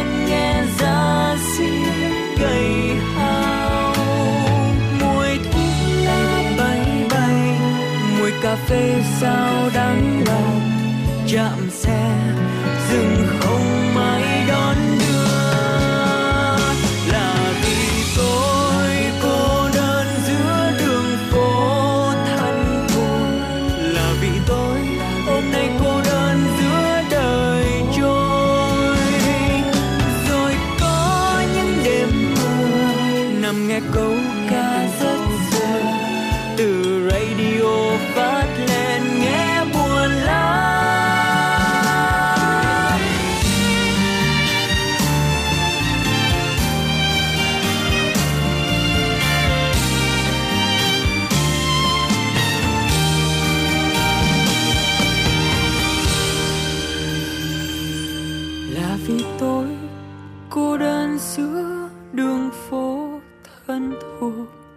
vì tôi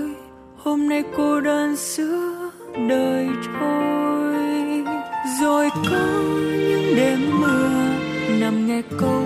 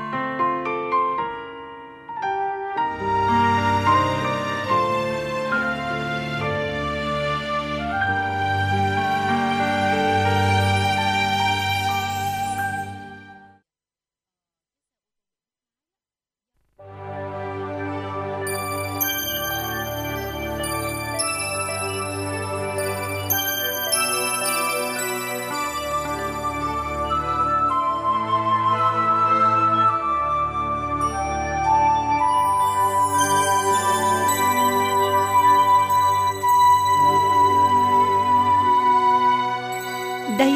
là đài phát thanh và truyền hình Hà Nội.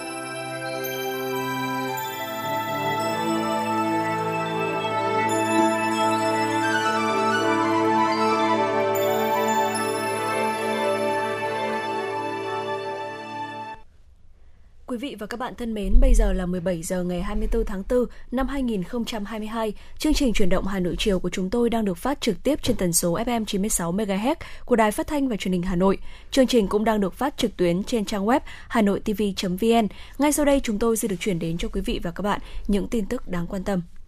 Thưa quý vị, Phó Thủ tướng Chính phủ Lê Minh Khái đã đồng ý việc Chính phủ phối hợp với Ban Kinh tế Trung ương tổ chức Diễn đàn Kinh tế Việt Nam năm 2022. Phó Thủ tướng giao Bộ Kế hoạch và Đầu tư đầu mối phối hợp với Ban Kinh tế Trung ương trong việc chuẩn bị tổ chức diễn đàn, tổng hợp các nội dung, tài liệu tham luận của các cơ quan của chính phủ tại các hội thảo chuyên đề, phiên toàn thể và đối thoại chính sách cấp cao của Diễn đàn Kinh tế Việt Nam năm 2022, chủ trì phối hợp với Ban Kinh tế Trung ương và các cơ quan liên quan dự thảo nội dung phát biểu chỉ đạo và các nội dung trao đổi của Thủ tướng Chính phủ tại phiên toàn thể và đối thoại chính sách cấp cao, báo cáo Thủ tướng Chính phủ trước ngày 28 tháng 4 năm 2022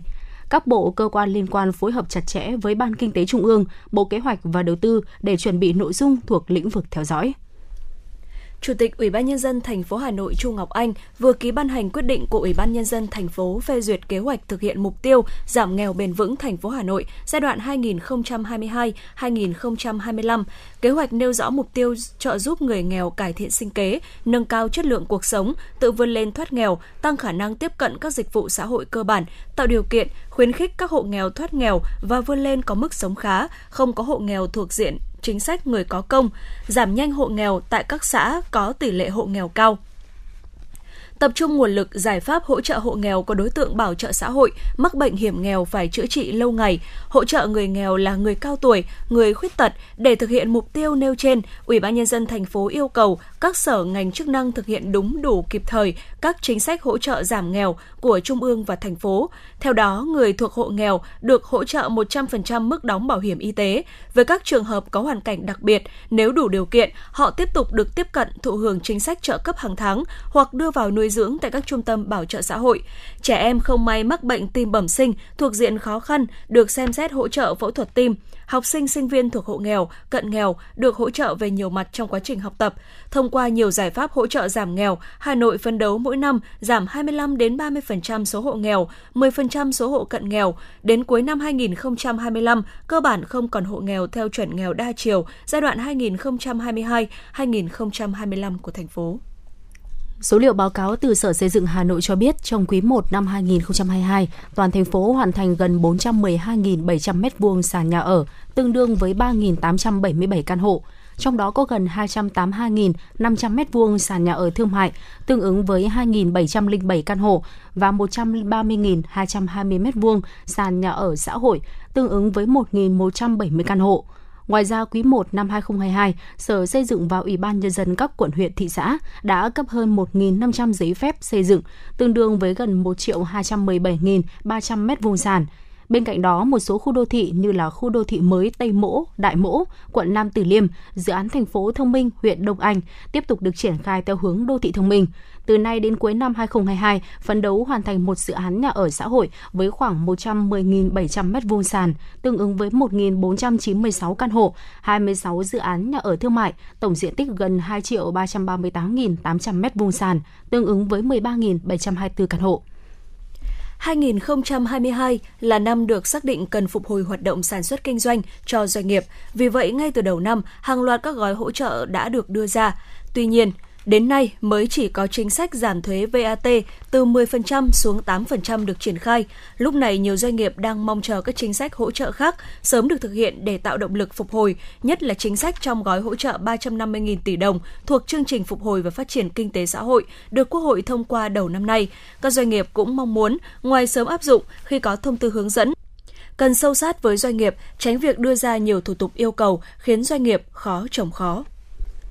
Theo thống kê, tổng quy mô trái phiếu chính phủ được hệ thống tổ chức tín dụng nắm giữ khoảng 793.000 tỷ đồng, chiếm 41,86% tổng giá trị đang được giao dịch trên thị trường. Ngân hàng Nhà nước cho biết những năm qua, Ngân hàng Nhà nước luôn phối hợp chặt chẽ với Bộ Tài chính, trao đổi thông tin, chủ động điều tiết thanh khoản hệ thống, duy trì mặt bằng lãi suất thị trường thấp để hỗ trợ phát hành thành công trái phiếu chính phủ với kỳ hạn dài – Hiện lãi suất kỳ hạn 10 năm khoảng 2,2% một năm, 30 năm khoảng 3% một năm, thấp nhất trong vòng 10 năm trở lại đây. Mặc dù việc đầu tư nắm giữ trái phiếu chính phủ hầu như là không phát sinh rủi ro tín dụng, tuy nhiên do huy động tiền gửi của hệ thống các tổ chức tín dụng chủ yếu là ngắn hạn, trong khi trái phiếu chính phủ lại có kỳ hạn dài, nên để bảo đảm an toàn hoạt động của tổ chức tín dụng, ngân hàng nhà nước đã ban hành một số văn bản điều chỉnh hoạt động mua, đầu tư, nắm giữ trái phiếu chính phủ của tổ chức tín dụng như là quy định tỷ lệ mua, đầu tư trái phiếu chính phủ, trái phiếu được ờ, chính phủ bảo lãnh. Dạ vâng thưa quý vị, vừa rồi là những ờ, tin tức đáng chú ý mà phóng viên của chương trình thực hiện và gửi về cho chương trình của chúng tôi. À, ngay sau đây xin mời quý vị chúng ta cùng đến với một giai điệu âm nhạc.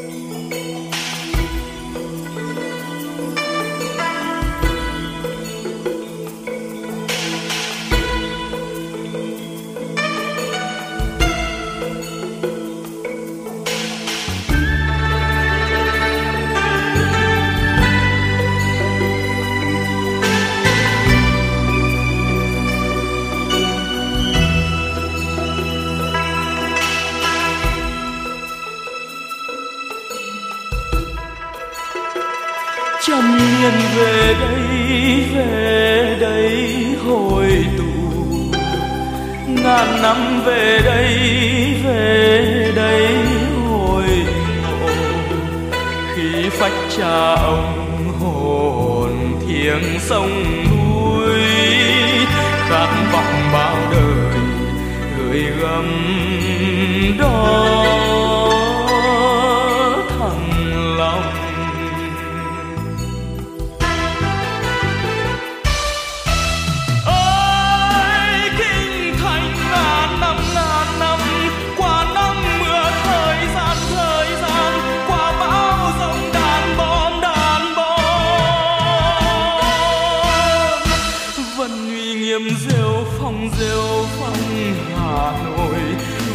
thơm hương từng trang từng trang Hà Nội. Để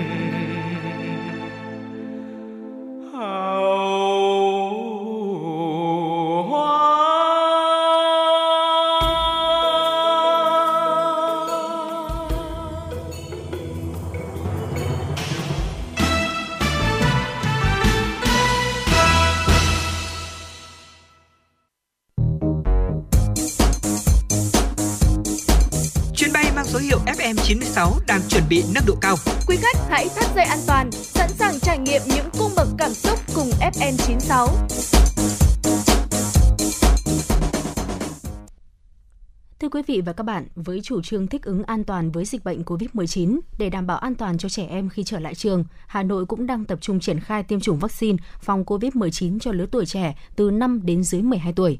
Với sự đồng thuận của nhân dân cùng sự chuẩn bị chu đáo với mọi tình huống, nên việc tiêm chủng trên địa bàn thành phố diễn ra an toàn, đảm bảo kế hoạch đề ra. Nhận thức rõ lợi ích của việc tiêm chủng vaccine COVID-19 cho trẻ em, nên tại điểm tiêm chủng của trạm y tế xã Phù Ninh huyện Sóc Sơn, rất đông các bậc phụ huynh đã đưa con em của mình đến để tiêm chủng. Khi các em đã được trở lại trường, việc được tiêm chủng sẽ giúp cho các em an toàn hơn trước nguy cơ nhiễm dịch bệnh. Chị Nguyễn Thị Thắm, đội 7, xã Phú Ninh, huyện Sóc Sơn chia sẻ. Tôi à, nghĩ là tiêm vaccine này thì là để à, phòng à, chống bệnh cho con cái thôi ạ. Thật ra là mình cũng không biết cái rủi ro như thế nào, nhưng mà khi mà được trạm y tế và được trên sở y tế người ta đồng ý cho tiêm vaccine thì là gia đình tôi cũng rất chi là muốn mong muốn để cho con được phòng chống trước những cái bệnh mà nền hoặc là những cái dịch bệnh như bây giờ xã hội đang diễn biến rất phức tạp đấy ạ. Trước những băn khoăn lo lắng của các bậc phụ huynh, thì ngoài việc tổ chức tuyên truyền vận động phụ huynh đăng ký cho con đi tiêm chủng, trạm y tế xã cũng đã triển khai khám sàng lọc, bảo đảm an toàn tiêm chủng cho các em. Bác sĩ Đàm Thị Mai Hoa, phụ trách trạm y tế xã Phù Ninh huyện Sóc Sơn nói: Thì, à, về cái công tác à, tiêm phòng à, cho trẻ em thì hiện tại là bọn chị đang bắt đầu tổ chức tiêm phòng cho trẻ em từ 5 đến 11 tuổi. thì như hôm qua thì chúng chị đã tổ chức tiêm cho học sinh khối 6 à, Ờ, là trẻ từ ờ, khi tiêm này thì mình sẽ hạ lứa tuổi từ cao tới thấp. Thì ờ, về cái công tác tuyên truyền thì thường xuyên phối hợp với lại các ban ngành đoàn thể, hội phụ nữ và tổ covid cộng đồng tổ chức tuyên truyền đến từng hộ dân và tổ chức tuyên truyền tại trường học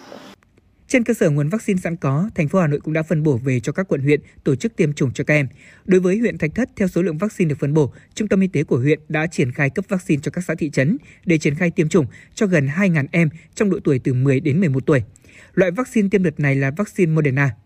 Ông Kiều Cao Thuận, Phó Chủ tịch Ủy ban dân xã Đại Đồng cho hay. Khi có văn bản chỉ đạo của cấp trên thì ờ, xã đã họp triển khai đến ờ, toàn thể hội à, các hội đoàn thể và đồng thời à, đài truyền thanh sẽ tuyên truyền ngay cái văn bản đấy và cũng à, tuyên truyền đến nhà trường. Nhà trường thì các à, cô giáo thầy giáo cũng tuyên truyền đến phụ huynh học sinh để học sinh phụ huynh nắm được và học sinh nắm được. Và xã cũng quan tâm Ờ, chỉ đạo trạm y tế chuẩn bị đầy đủ các trang thiết bị để mà đảm bảo cái ngày tiêm được an toàn. Sinh đến trường thì việc ờ, tiêm chủng cho các em thì là một ờ, bước hết sức quan trọng để cho các em đảm bảo sức khỏe để theo học.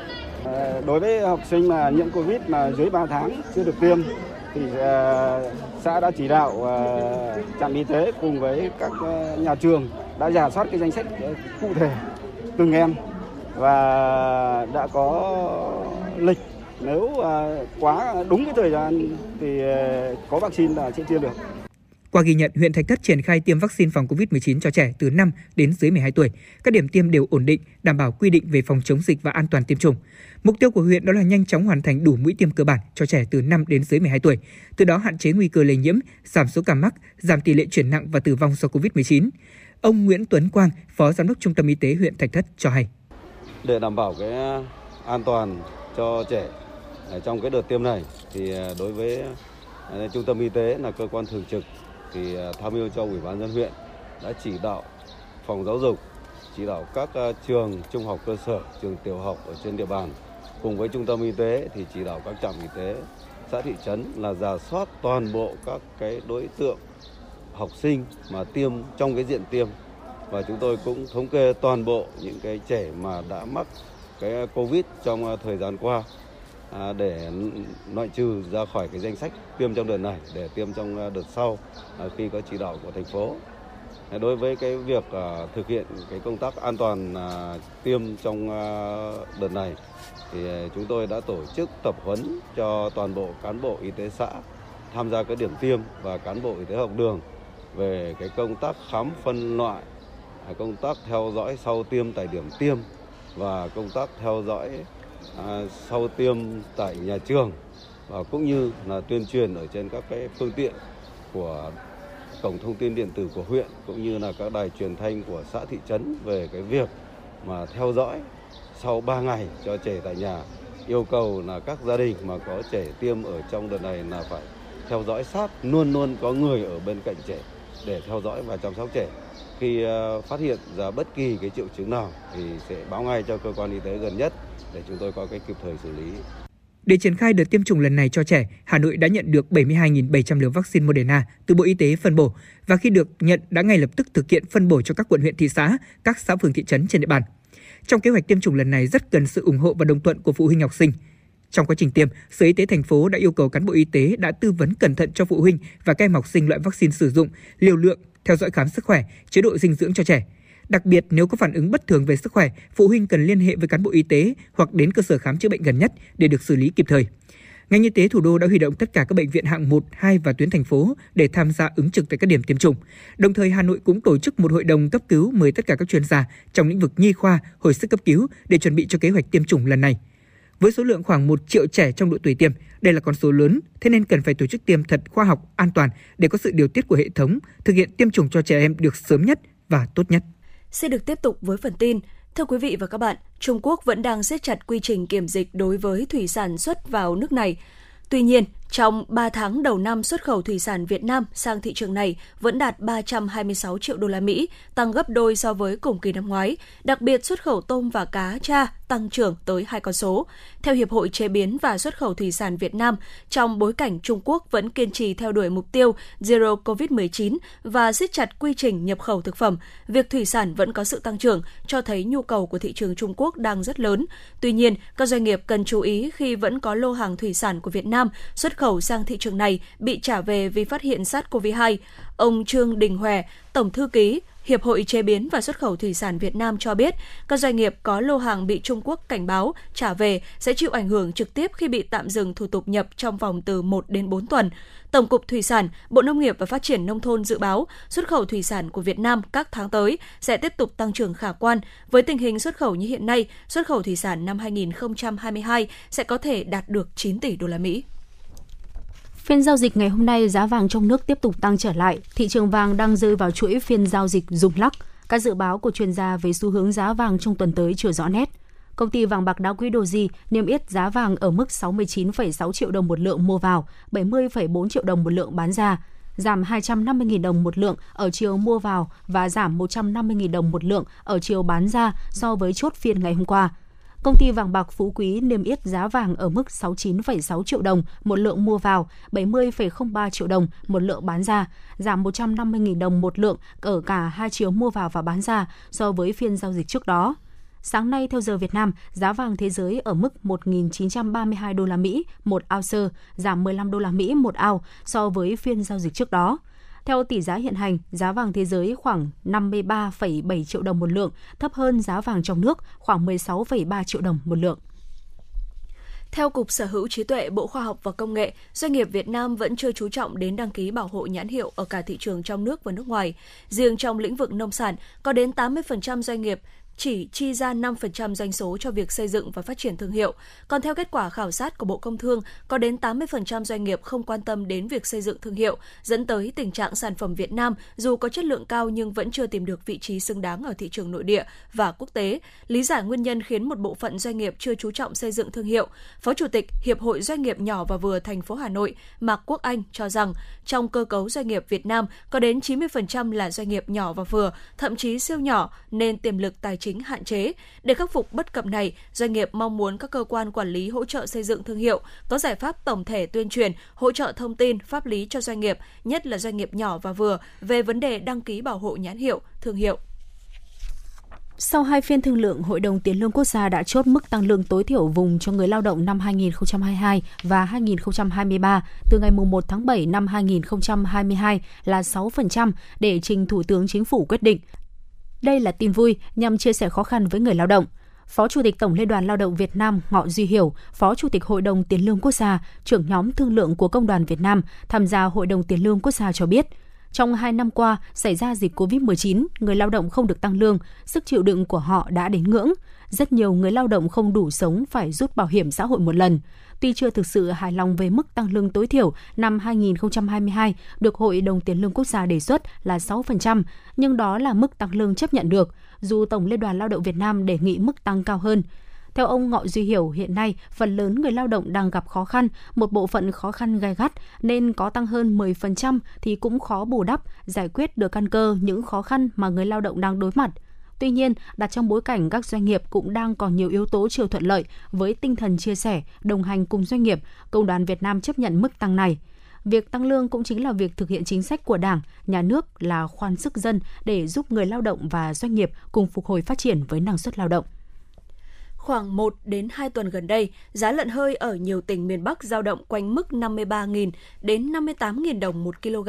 tăng từ 2.000 đến 4.000 đồng một kg kể từ cuối năm ngoái. Với người chăn nuôi, mức giá này được cho là hòa vốn nếu đàn lợn không bị dịch bệnh hay chết đột ngột dù giá lợn hơi rẻ, nhưng nghịch lý đang diễn ra đó là giá thịt thành phẩm trên thị trường vẫn đắt. Khảo sát tại nhiều chợ dân sinh ở Hà Nội như chợ Tứ Hiệp, Thanh Trì, chợ Xanh, Cầu Giấy, chợ Láng Hạ, Đống Đa, giá thịt lợn các loại đang ở mức cao, có dấu hiệu tăng nhanh. Thịt ba chỉ giao động từ 135.000 đến 150.000 đồng một kg, thịt mông, vai giá 120.000 đến 135.000 đồng một kg, thịt đùi giao động từ 130.000 đến 140.000 đồng một kg,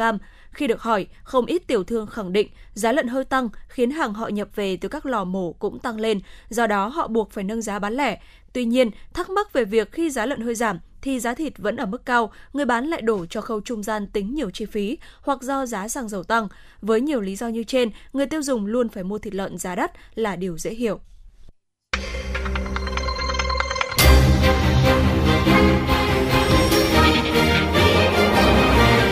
Bản tin pháp luật Thưa quý vị và các bạn, một số điểm mới về đăng ký xe sẽ là thông tin mở đầu cho bản tin pháp luật ngày hôm nay. Theo thông tư số 15/2022 vừa mới được ban hành, từ ngày 21 tháng 5, Bộ Công an sẽ trao quyền cho công an xã, phường, thị trấn đăng ký cấp biển số xe mô tô, xe gắn máy, kể cả xe máy điện cho cá nhân tổ chức, với điều kiện xã đó phải có số lượng đăng ký mới nhiều hơn 250 phương tiện trong một năm. Cùng với đó, thay vì thẩm quyền cấp đăng ký biển số xe ô tô thuộc về Cục Cảnh sát Giao thông và Phòng Cảnh sát Giao thông Công an cấp tỉnh, theo quy định hiện hành thì kể từ ngày 21 tháng 5, công an cấp huyện sẽ được trao quyền trong một số trường hợp cụ thể. Một điểm mới nữa, người dân có thể làm thủ tục cấp giấy chứng nhận đăng ký xe, biển số xe tạm thời online tại Cổng Dịch vụ Công Bộ Công an hoặc Cổng Dịch vụ Công Quốc gia và được cấp giấy chứng nhận đăng ký tạm bản điện tử. Ngoài ra, không đăng ký online, người dân có thể đến trực tiếp cơ quan đăng ký xe mà không cần mang xe đến kiểm tra, chỉ cần giấy tờ xe.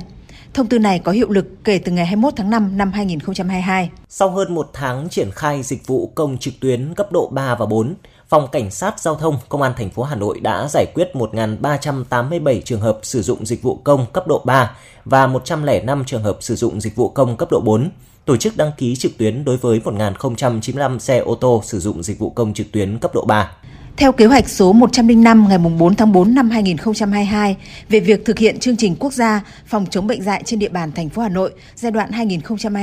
2022-2030,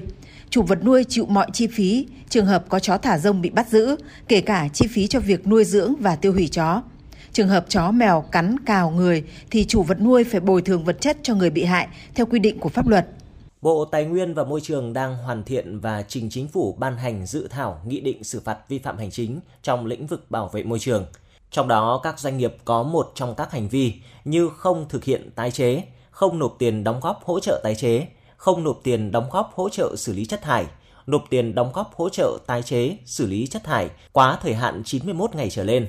tái chế phế liệu nhập khẩu để tính vào tỷ lệ tái chế bắt buộc của nhà sản xuất nhập khẩu hoặc sử dụng một kết quả tái chế cho nhiều nhà sản xuất nhập khẩu hoặc sử dụng kết quả tái chế cho nhà sản xuất nhập khẩu để đề nghị được hỗ trợ tái chế sẽ bị phạt đến 1 tỷ đồng. Thưa quý vị và các bạn, cải tạo chung cư cũ đang là vấn đề được thành phố Hà Nội quan tâm trong thời gian gần đây. Đặc biệt, kể từ khi Nghị định số 69-2021 của Chính phủ có hiệu lực thi hành. Theo đa số ý kiến người dân, cải tạo chung cư cũ là bức thiết và cần sớm thực hiện, song vẫn cần đảm bảo hài hòa lợi ích của các bên. Mời quý vị và các bạn theo dõi phóng sự sau. Quận Đống Đa là địa bàn tập trung nhà trung cư, nhà tập thể cũ nhiều nhất của Hà Nội, gồm 18 khu tập thể với 438 đơn nguyên.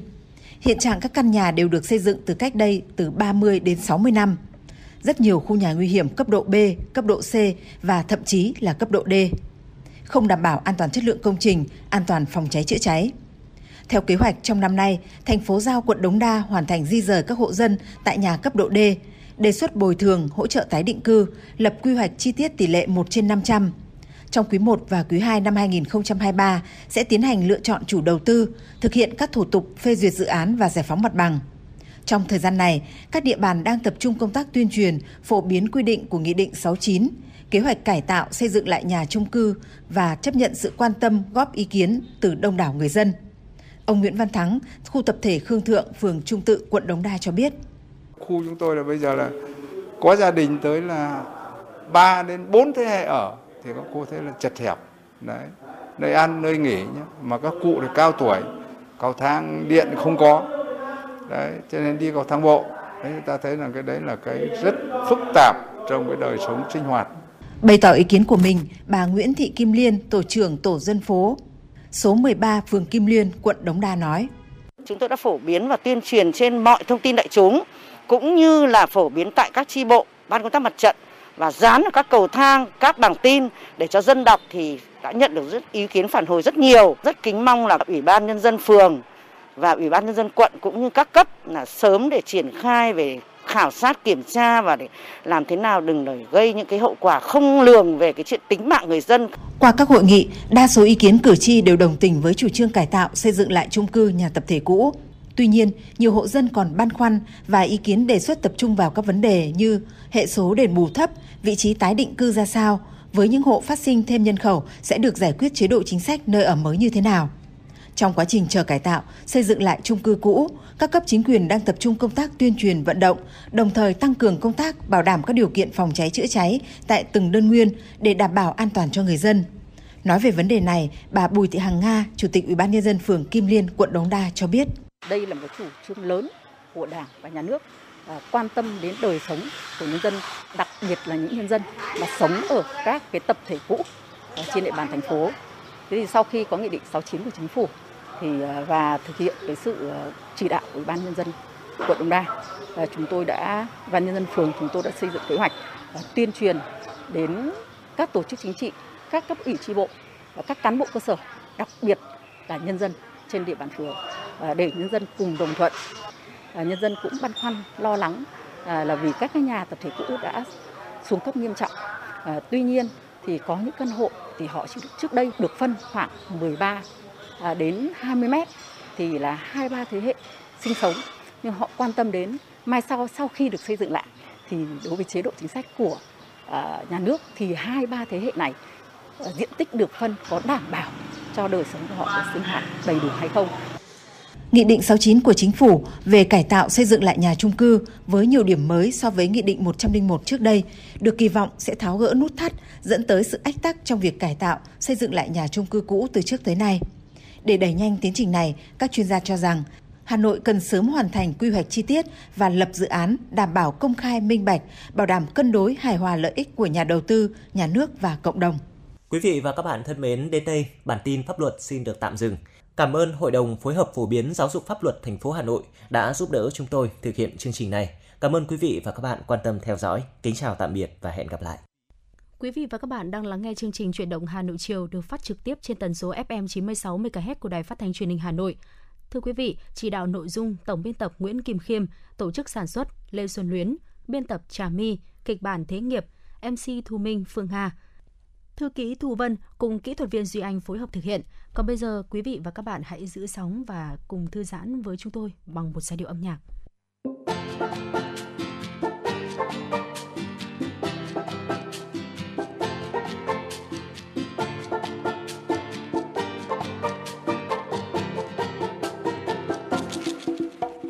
Ngày nhộn nhịp, về trên khu phố có cô em tung tăng, đôi môi cười hòa thắm và mặt trời của miền nhiệt đới trên vai em buông chân. Cho anh mơ mộng, anh muốn được cùng em về vùng biên vắng. Mình sẽ sống những ngày những nắng dưới bóng dừa lạ lơi. Sẽ nói yêu em mãi, nói những lời yêu thương ta từ lâu ôm ấp trong lòng ai. Lần đầu gặp gặp em trên phố, anh ngân ngơ thẫn thờ như người ngủ mơ. Chỉ một lần nhìn vào đôi mắt em đã cho anh quên quên đi tất cả anh muốn. Được cùng em về vùng biên vắng, mình sẽ sống những ngày hè, những nắng dưới bóng dừa lạ lời. Sẽ nói yêu em mãi, nói những lời yêu thương ta từ lâu ôm mất trong lòng hoài. Yeah.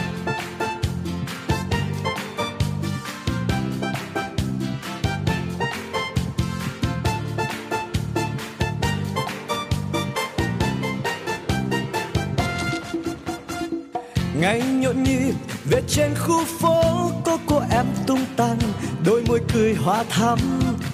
Và mặt trời của miền nhiệt đới trên vai em buông chân. Cho anh mơ mộng, anh muốn được cùng em về vùng biên vắng. Mình sẽ sống những ngày ôm nắng dưới bóng dừa lạ lời sẽ nói yêu em mãi, nói những lời yêu thương ta từ lâu ôm ấp trong lòng hoài. Lần đầu gặp em trên phố, anh ngẩn ngơ thẫn thờ như người ngủ mơ. Chỉ một lần, nhìn vào đôi mắt em đã cho anh quên. Quên đi tất cả anh muốn được cùng em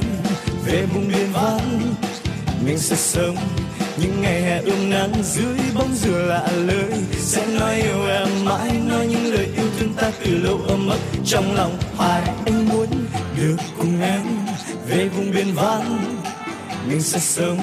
Những ngày hè ươm nắng dưới bóng dừa lạ lưới, sẽ nói yêu em mãi, nói những lời yêu thương ta từ lâu ôm ấp trong lòng ai anh muốn được cùng em về vùng biên vắng mình sẽ sống. Những ngày hè ươm nắng dưới bóng dừa lạ lời sẽ nói yêu em mãi, nói những lời yêu thương ta từ lâu ôm ấp trong lòng ai anh muốn được cùng em về vùng biên vắng mình sẽ sống những ngày hè ươm nắng dưới bóng dừa lạ lời sẽ nói yêu em mãi nói những lời yêu thương ta từ lâu mất trong lòng ai Thưa quý vị và các bạn, với bề dày 1.000 năm văn hiến cùng các danh lam thắng cảnh tươi đẹp, thì tiềm năng du lịch nông nghiệp của Hà Nội là rất lớn. Tuy nhiên, vấn đề hiện nay là làm sao để khai thác tiềm năng đó, biến đó thành một sản phẩm du lịch mới thu hút du khách của Hà Nội. Từ những manh mún tự phát của một vài hộ cá nhân, thì đến nay Hà Nội cũng đã có một chiến lược tổng thể và triển khai các giải pháp để tháo gỡ khó khăn cho các địa phương trong việc khai thác thế mạnh du lịch nông nghiệp gắn với các hoạt động trải nghiệm văn hóa lịch sử của thủ đô, ghi nhận của phóng viên chuyển động FM96. Vốn là vùng ven đô, xã Hồng Vân xuất phát điểm có nghề trồng hoa cây cảnh truyền thống. Khi Hà Nội được mở rộng, ban đầu chỉ mang tính tự phát của một vài mô hình nhỏ lẻ tạo điểm tham quan trải nghiệm cho các em học sinh. Đó như là gợi mở cho Đảng ủy và chính quyền xã Hồng Vân một hướng đi mới, đó là khai thác tiềm năng du lịch nông nghiệp sinh thái. Trong quá trình xây dựng nông thôn mới, nông thôn mới kiểu mẫu, nông thôn mới nâng cao, xã Hồng Vân cũng đã đầu tư cơ sở hạ tầng và tạo điểm lưu trú nghỉ dưỡng, điểm tham quan trải nghiệm, hoạt động du lịch hoa cây cảnh gắn với hoạt động văn hóa tâm linh với truyền thuyết tiên dung chủ đồng tử. Ngoài giá trị thu được từ sản xuất thì người dân cũng thu thêm giá trị dịch vụ. Phần lớn giá trị dịch vụ thu thêm này đôi khi còn lớn hơn giá trị từ sản phẩm nông nghiệp và cái được lớn nhất đối với người dân nơi đây đó là không khí trong lành và một hệ sinh thái bền vững, thu nhập bền vững, ổn định cuộc sống cho người dân. Hiện nay, xã Hồng Vân đã được Ủy ban dân thành phố công nhận điểm du lịch làng nghề sinh vật cảnh Hồng Vân. Ông Nguyễn Văn Tứ, Giám đốc Hợp tác xã Hoa Cây Cảnh và Dịch vụ Hồng Vân chia sẻ. Với sự phát triển của uh, hợp tác xã cũng như cái định hướng xây dựng nông thôn mới nâng cao của Đảng ủy Ủy ban xã Hồng Vân thì à, người dân ở địa phương đã tiến hành sản xuất và trong các phần sản xuất hoa này thì lại thu thêm được một cái phần dịch vụ. Đó là cái dịch vụ uh, du lịch trải nghiệm check in thì đối với những cái uh, những cái mô hình sản xuất ví dụ như là à, từ cái uh, việc mà nhân dân trồng các thành viên hợp tác xã mà trồng hoa à, ví dụ như là trồng hoa cúc họa mi chẳng hạn thế thì ngoài cái việc mà trồng ra thu hoạch hoa ra thì còn thu thêm được cái phần dịch vụ uh, du lịch trải nghiệm của uh, khách du lịch đến uh, tham quan check in chụp ảnh tại vườn hoa à, đôi khi cái phần giá trị mà ở thu được từ cái dịch vụ du lịch này còn cao hơn cả cái giá trị thu được từ sản phẩm hoa Hà Nội sau khi mở rộng địa giới hành chính với nhiều di tích danh làm thắng cảnh, việc phát triển các hoạt động du lịch nghỉ dưỡng là xu thế tất yếu, đáp ứng nhu cầu cho người dân đô thị. Với định hướng xây dựng đô thị xanh, phát triển hài hòa giữa nông thôn và thành thị, thì những vùng có lợi thế phát triển du lịch cũng đang được Hà Nội và các địa phương quy hoạch khai thác tiềm năng du lịch nông nghiệp sinh thái. Đối với quận Tây Hồ, hiện có 3 làng nghề truyền thống bao gồm Đào Nhật Tân, Quất Tứ Liên và Xôi Phú Thượng. Trong quá trình đô thị hóa, quận Tây Hồ vẫn dành quỹ đất vùng bãi ven sông Hồng cho người dân duy trì nghề trồng đào quất, giữ gìn các nghề hoa cây cảnh truyền thống, mang đậm dấu ấn văn hóa của Hà Nội gắn với hoạt động du lịch làng nghề. Hiện nay, quận Tây Hồ cũng đã hình thành các điểm du lịch trải nghiệm như là bãi đá ven sông Hồng, thung lũng hoa Nhật Tân, nhà hàng sen Tây Hồ cho du khách tham quan chụp ảnh. Ngoài ra, trên địa bàn quận cũng có các di tích lịch sử nổi tiếng như chùa Vạn Niên, Tào Sách, Kim Liên, phủ Tây Hồ và chùa Trấn Quốc. Việc kết hợp hoạt động du lịch trải nghiệm làng nghề gắn với hoạt động văn hóa tâm linh và du xuân lễ chùa đầu năm sẽ là động lực để quận Tây Hồ phát triển bền vững làng nghề, thúc đẩy phát triển kinh tế xã hội của quận. Ông Hoàng Tuấn Anh, Phó Chủ tịch Ủy ban dân quận Tây Hồ cho hay. Thì ờ, ngoài ra thì đối với các cái làng nghề truyền thống của quận thì cũng đã phát huy như là đào Phú Thượng, đào Nhật Tân, quất Cảnh Tứ Liên thì cũng kết hợp để cho bà con để ờ, trong cái dịp Tết cũng có thể đi thăm các cái vườn đào vườn quất đảm bảo cái làng nghề truyền thống như là kết hợp với du lịch để phát triển trong cái những cái ờ, tiến trình đô thị hóa của Tây Hồ nói riêng và thành phố Hà Nội nói chung. Ờ, thực hiện các cái chủ trương của thành ủy cũng như ủy ban thành phố Hà Nội về cái công nghiệp văn hóa thì ủy ban quận cũng đã có các cái kế hoạch ờ, từ ờ, những năm gần đây để bảo tồn các cái làng nghề truyền thống như là giấy gió, phường bưởi, xôi Phú Thượng, đào Nhật Tân, quất cảnh Tứ Liên, xe trà sen ở Quảng An. Thì những cái điểm này cũng đã đưa vào các cái kế hoạch đầu tư công của quận để giúp cho bà con có những cái điểm trung tâm hạt nhân để phát triển và bảo tồn những cái cái, cái nét văn hóa truyền thống lâu đời này và cũng qua đó là cũng gắn kết với du lịch để chúng ta là là cái điểm cho các cái du lịch từ các nơi cũng đến tham quan và được ừ, hiểu biết thêm về một cái nét văn hóa đẹp của thủ đô đã được lưu giữ từ rất nhiều năm nay. Đối với diện tích vùng bãi ven sông Hồng sau một thời gian dài kiến nghị thì đến nay 6 quận của Hà Nội, trong đó có quận Tây Hồ có diện tích vùng bãi ven sông Hồng đã được triển khai xây dựng một phần để phục vụ cho hoạt động du lịch nghỉ dưỡng. Cùng với việc điều chỉnh chính sách, Hà Nội cũng tập trung xây dựng các hợp tác xã chuyên ngành gắn với hoạt động sản xuất phát triển du lịch, triển khai chương trình mỗi xã một sản phẩm và xây dựng các điểm trưng bày giới thiệu sản phẩm ô cốp tại các địa phương, hoàn thiện các tour du lịch nông nghiệp sinh thái, trải nghiệm gắn với hoạt động làng nghề, văn hóa tâm linh tại các địa phương. Toàn Hà Nội hiện có 11 mô hình trang trại du lịch giáo dục trải nghiệm và 4 hợp tác xã tại 4 huyện tham gia vào lĩnh vực tiềm năng này. Tiến sĩ Phạm Việt Long, Chủ tịch Viện Nghiên cứu Văn hóa và Phát triển cho hay. Sở Nông nghiệp và Phát triển Nông thôn Hà Nội đang nói đến cái chuyện phải hình thành hòa các cái hợp tác xã, các trang trại và mang cái tính hiện đại hơn, mang cái tính quy mô lớn hơn và có sự liên kết giữa các cái trang trại, các hợp tác xã để nó nó thành một cái phù hợp với cái thị trường bây giờ là nó đòi hỏi một cái gì lớn hiện đại và cái sự bảo quản cũng được tốt. Thì với với hoa cũng vậy thì làm sao mà ừ, chúng ta ừ, những cái, cái cái hợp tác xã phải liên kết được phải tạo ra những cái cái trang trại lớn đa dạng hơn và ừ, để cho người ta đến du khách đến tham quan nó có thú vị hơn. Và có cái sự bảo quản hoa nó khác với cái, cái truyền thống để làm sao không những là uh, hoa tại chỗ uh, có thể uh, tươi được lâu mà có thể đưa đi nước ngoài nữa đưa đi các nơi mà chính đưa đi nước ngoài được ấy, thì lại tạo ra cái sức hút tạo ra sự quảng bá hoa để người ta đến du lịch tại cái nơi có trồng hoa để hỗ trợ cho hoạt động du lịch nông nghiệp cất cánh, Ủy ban dân thành phố Hà Nội đã ban hành kế hoạch số 73 KHUBND về phát triển du lịch nông nghiệp nông thôn gắn với xây dựng nông thôn mới giai đoạn 2022-2025. Theo đó, thành phố Hà Nội sẽ xây dựng thí điểm 6 mô hình phát triển du lịch nông nghiệp nông thôn, du lịch cộng đồng, làng du lịch thông minh, du lịch làng nghề theo hướng du lịch xanh bền vững tại các huyện Thường Tín, Đan Phượng, Thanh Trì, Mỹ Đức, Thạch Thất và thị xã Sơn Tây.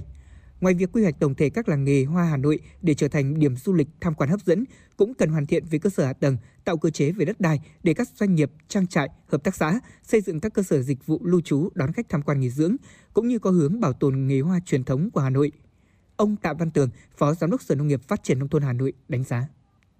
Cái việc tới đây ngành nông nghiệp sẽ phải đi giả soát các cái làng nghề truyền thống. Thế và hai nữa là làm cái tuyên truyền để ờ, định hướng cùng với chính quyền địa phương để đề xuất xây dựng và đặc biệt là cái người dân có đất ở đó để thực hiện cái, những cái cánh đồng hoa để thu hút, vừa là sản xuất phục vụ nhu cầu của thị trường, nhưng mà vừa là phục vụ cho khách đến ờ, trải nghiệm thì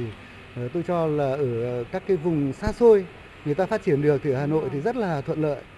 Ờ, và đặc biệt là những cái làng nghề hoa mà mà mà như hiện nay chúng ta đã mai một rất là nhiều đã những cái ờ, hoa đào hay là những cái nghệ nhân ở những cái vùng mà như làng hoa Ngọc Hà, vân vân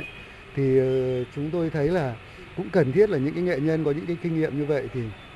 họ sẽ tiếp tục là là là dùng cái thương hiệu làng hoa đó và công nghệ làng hoa đó để mà có những cái ờ, vùng sản xuất ra vùng ngoại thành kết nối với vùng nội đô, những cái vùng mà trong quá trình đô thị hóa của thủ đô với định hướng xây dựng đô thị xanh, bền vững thì nhiều làng nghề hoa cây cảnh của Hà Nội đang bị mai một do mất dần diện tích đất sản xuất sẽ được quan tâm và quy hoạch bảo tồn.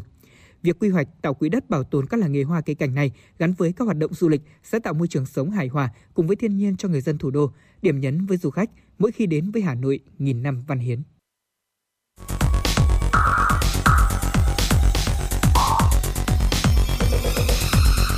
Và các bạn đang theo dõi kênh FM 96 MHz của đài phát thanh truyền hình Hà Nội. Hãy giữ sóng và tương tác với chúng tôi theo số điện thoại 024 3773 6688.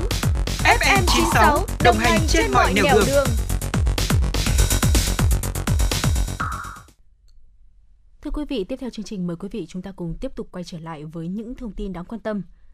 Trong quý 1 năm 2022, Hội Liên hiệp Phụ nữ thành phố Hà Nội đã phát động phong trào thi đua trong các cấp hội, thực hiện nhiều mô hình, phần việc bảo vệ môi trường, xây dựng nông thôn mới, đô thị văn minh, khai thác các nguồn lực xã hội hóa chăm lo phụ nữ trẻ em – Cụ thể, các cấp hội đăng ký xây sửa 61 mái ấm tình thương, 130 đoạn đường, tuyến phố Bích Họa, nở hoa kiểu mẫu, hỗ trợ 3.168 hộ phụ nữ nghèo, cận nghèo, hoàn cảnh khó khăn thoát nghèo, nâng cao mức sống, hỗ trợ 300 hội viên, phụ nữ khởi sự kinh doanh, khởi nghiệp, trong tham gia phòng chống dịch COVID-19, các cấp hội đã vận động xã hội hóa hỗ trợ nhân dân, hỗ trợ vật dụng, nhu yếu phẩm với số tiền là 13,7 tỷ đồng. Bên cạnh đó, từ các mô hình nuôi lợn nhựa tiết kiệm, hũ gạo tình thương, hội đã thu được 456,7 triệu đồng, 19.699 kg gạo, 2.680 con lợn giống, giúp đỡ 1.366 lượt phụ nữ có hoàn cảnh khó khăn, vận động 1.136 đám cưới, 1.585 đám tang, tổ chức văn minh tiết kiệm, Ngoài ra, hưởng ứng chương trình Mẹ đỡ đầu, các cấp hội đã kết nối, huy động nguồn lực đỡ đầu gần 200 trẻ em có hoàn cảnh khó khăn. Sau 2 năm phải tạm dừng tổ chức vì dịch COVID-19, kỳ thi Olympic toán học sinh viên học sinh toàn quốc năm nay đã ghi nhận số lượng thí sinh đăng ký tăng đột biến với 804 em thuộc 103 đoàn đến từ 58 trường đại học và 45 trường trung học phổ thông trên khắp cả nước. Giáo sư Ngô Việt Trung, Chủ tịch Hội Toán học Việt Nam cho hay, đây là con số kỷ lục, đặc biệt số lượng các trường trung học phổ thông tăng mạnh so với các năm trước. Các sinh viên tham dự kỳ thi là những người đang theo học tại các chương trình rất khác nhau như khoa học, công nghệ, kỹ thuật, kinh tế, quân sự, nhưng tất cả đều có một điểm chung là mê toán học. Cũng theo giáo sư Ngô Việt Trung, sau sau 2 năm không thể tổ chức thi do dịch bệnh, ban tổ chức đã quyết định điều chỉnh hình thức thi. Cụ thể, thay vì tập trung thi tại một địa điểm, các trường sẽ tổ chức thi tại chỗ. Ban tổ chức sẽ tiến hành giám sát trực tuyến kết hợp với giám sát trực tiếp tại chỗ. Đại học Khoa học Tự nhiên Đại học Quốc gia Hà Nội là đơn vị chủ trì. Trước khi chính thức diễn ra kỳ thi, ban tổ chức đã tổ chức 4 bài giảng dành cho các bạn học sinh phổ thông. Diễn giả tham gia chuỗi bài giảng đều là những chuyên gia trong lĩnh vực đào tạo học sinh giỏi. Nhờ vậy, các bạn học sinh từ khắp mọi miền Tổ quốc, đặc biệt là các bạn ở các vùng sâu vùng xa, cũng có cơ hội được tiếp xúc và trao đổi với các thầy. Chuỗi bài giảng đã mang lại hiệu ứng tích cực đối với các học sinh trung học phổ thông. Thưa quý vị, Bộ Công an đang lấy ý kiến của nhân dân đối với dự thảo nghị quyết của Quốc hội về thí điểm cấp quyền lựa chọn sử dụng biển số ô tô thông qua đấu giá. Dự thảo nghị quyết quy định thí điểm việc cấp quyền lựa chọn theo nhu cầu sử dụng biển số ô tô thông qua đấu giá bao gồm giá khởi điểm của biển số đưa ra đấu giá, trường hợp bán cho người duy nhất tham gia đấu giá, quyền và nghĩa vụ của cơ quan, tổ chức, cá nhân trúng đấu giá, sử dụng nguồn thu từ đấu giá biển số, Biển số được lựa chọn đấu giá là biển số ô tô nền màu trắng, chữ và số màu đen trong kho biển số chưa được đăng ký mà cơ quan đăng ký dự kiến cấp mới theo từng tháng, từng quý, 6 tháng hoặc một năm. Về cơ quan tổ chức đấu giá, dự thảo đề xuất công an tỉnh thành phố trực thuộc trung ương tổ chức đấu giá biển số theo phân cấp đăng ký quản lý phương tiện. Về hình thức đấu giá, Bộ Công an giao Công an cấp tỉnh ký hợp đồng thuê tổ chức đấu giá tài sản có trang thông tin điện tử đấu giá trực tuyến để tổ chức đấu giá trực tuyến. Số tiền thu được từ đấu giá biển số sau khi trừ các khoản chi phí tổ chức đấu giá theo quy định sẽ phân chia nguồn thu theo tỷ lệ 70% nộp vào ngân sách trung ương, 30% phân bổ cho ngân sách địa phương.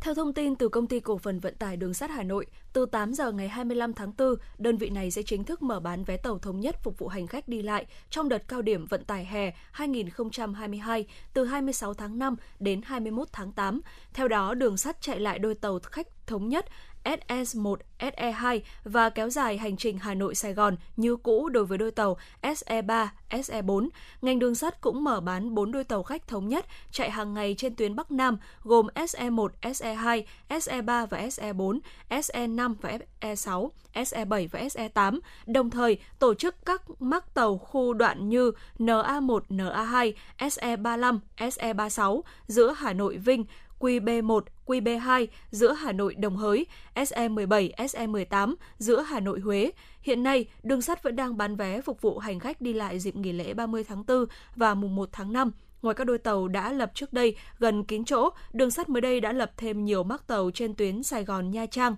Hà Nội Hải Phòng với mong muốn đưa công chúng trở về với những ký ức xưa của Hà Nội trong dòng chảy lịch sử của những tư liệu, triển lãm trực tuyến ký ức chợ xưa gồm hai chủ đề chính là chuyện quy hoạch và những ký ức xưa tái hiện một cách sống động, chân thực những hình ảnh chợ xưa của người Hà Nội – Đi kèm với đó là những thông tin, tư liệu đắt giá, sinh động về chợ và phố chợ với những địa chỉ nổi tiếng lâu đời như chợ Đồng Xuân, chợ Bưởi, chợ Hoa Tết, đến các phiên chợ truyền thống, những gánh hàng rong trên góc phố phường Hà Nội từ thế kỷ 19 sang đầu thế kỷ 20. Triển lãm trực tuyến Ký ức chợ xưa bắt đầu diễn ra từ ngày mai trên website, fanpage của Trung tâm Lưu trữ Quốc gia 1, Cục Văn thư và Lưu trữ Nhà nước tại địa chỉ http 2 gạch chéo gạch chéo archive.org.vn và https 2 gạch chéo gạch chéo facebook.com gạch chéo lưu trữ quốc gia 1 viết liền.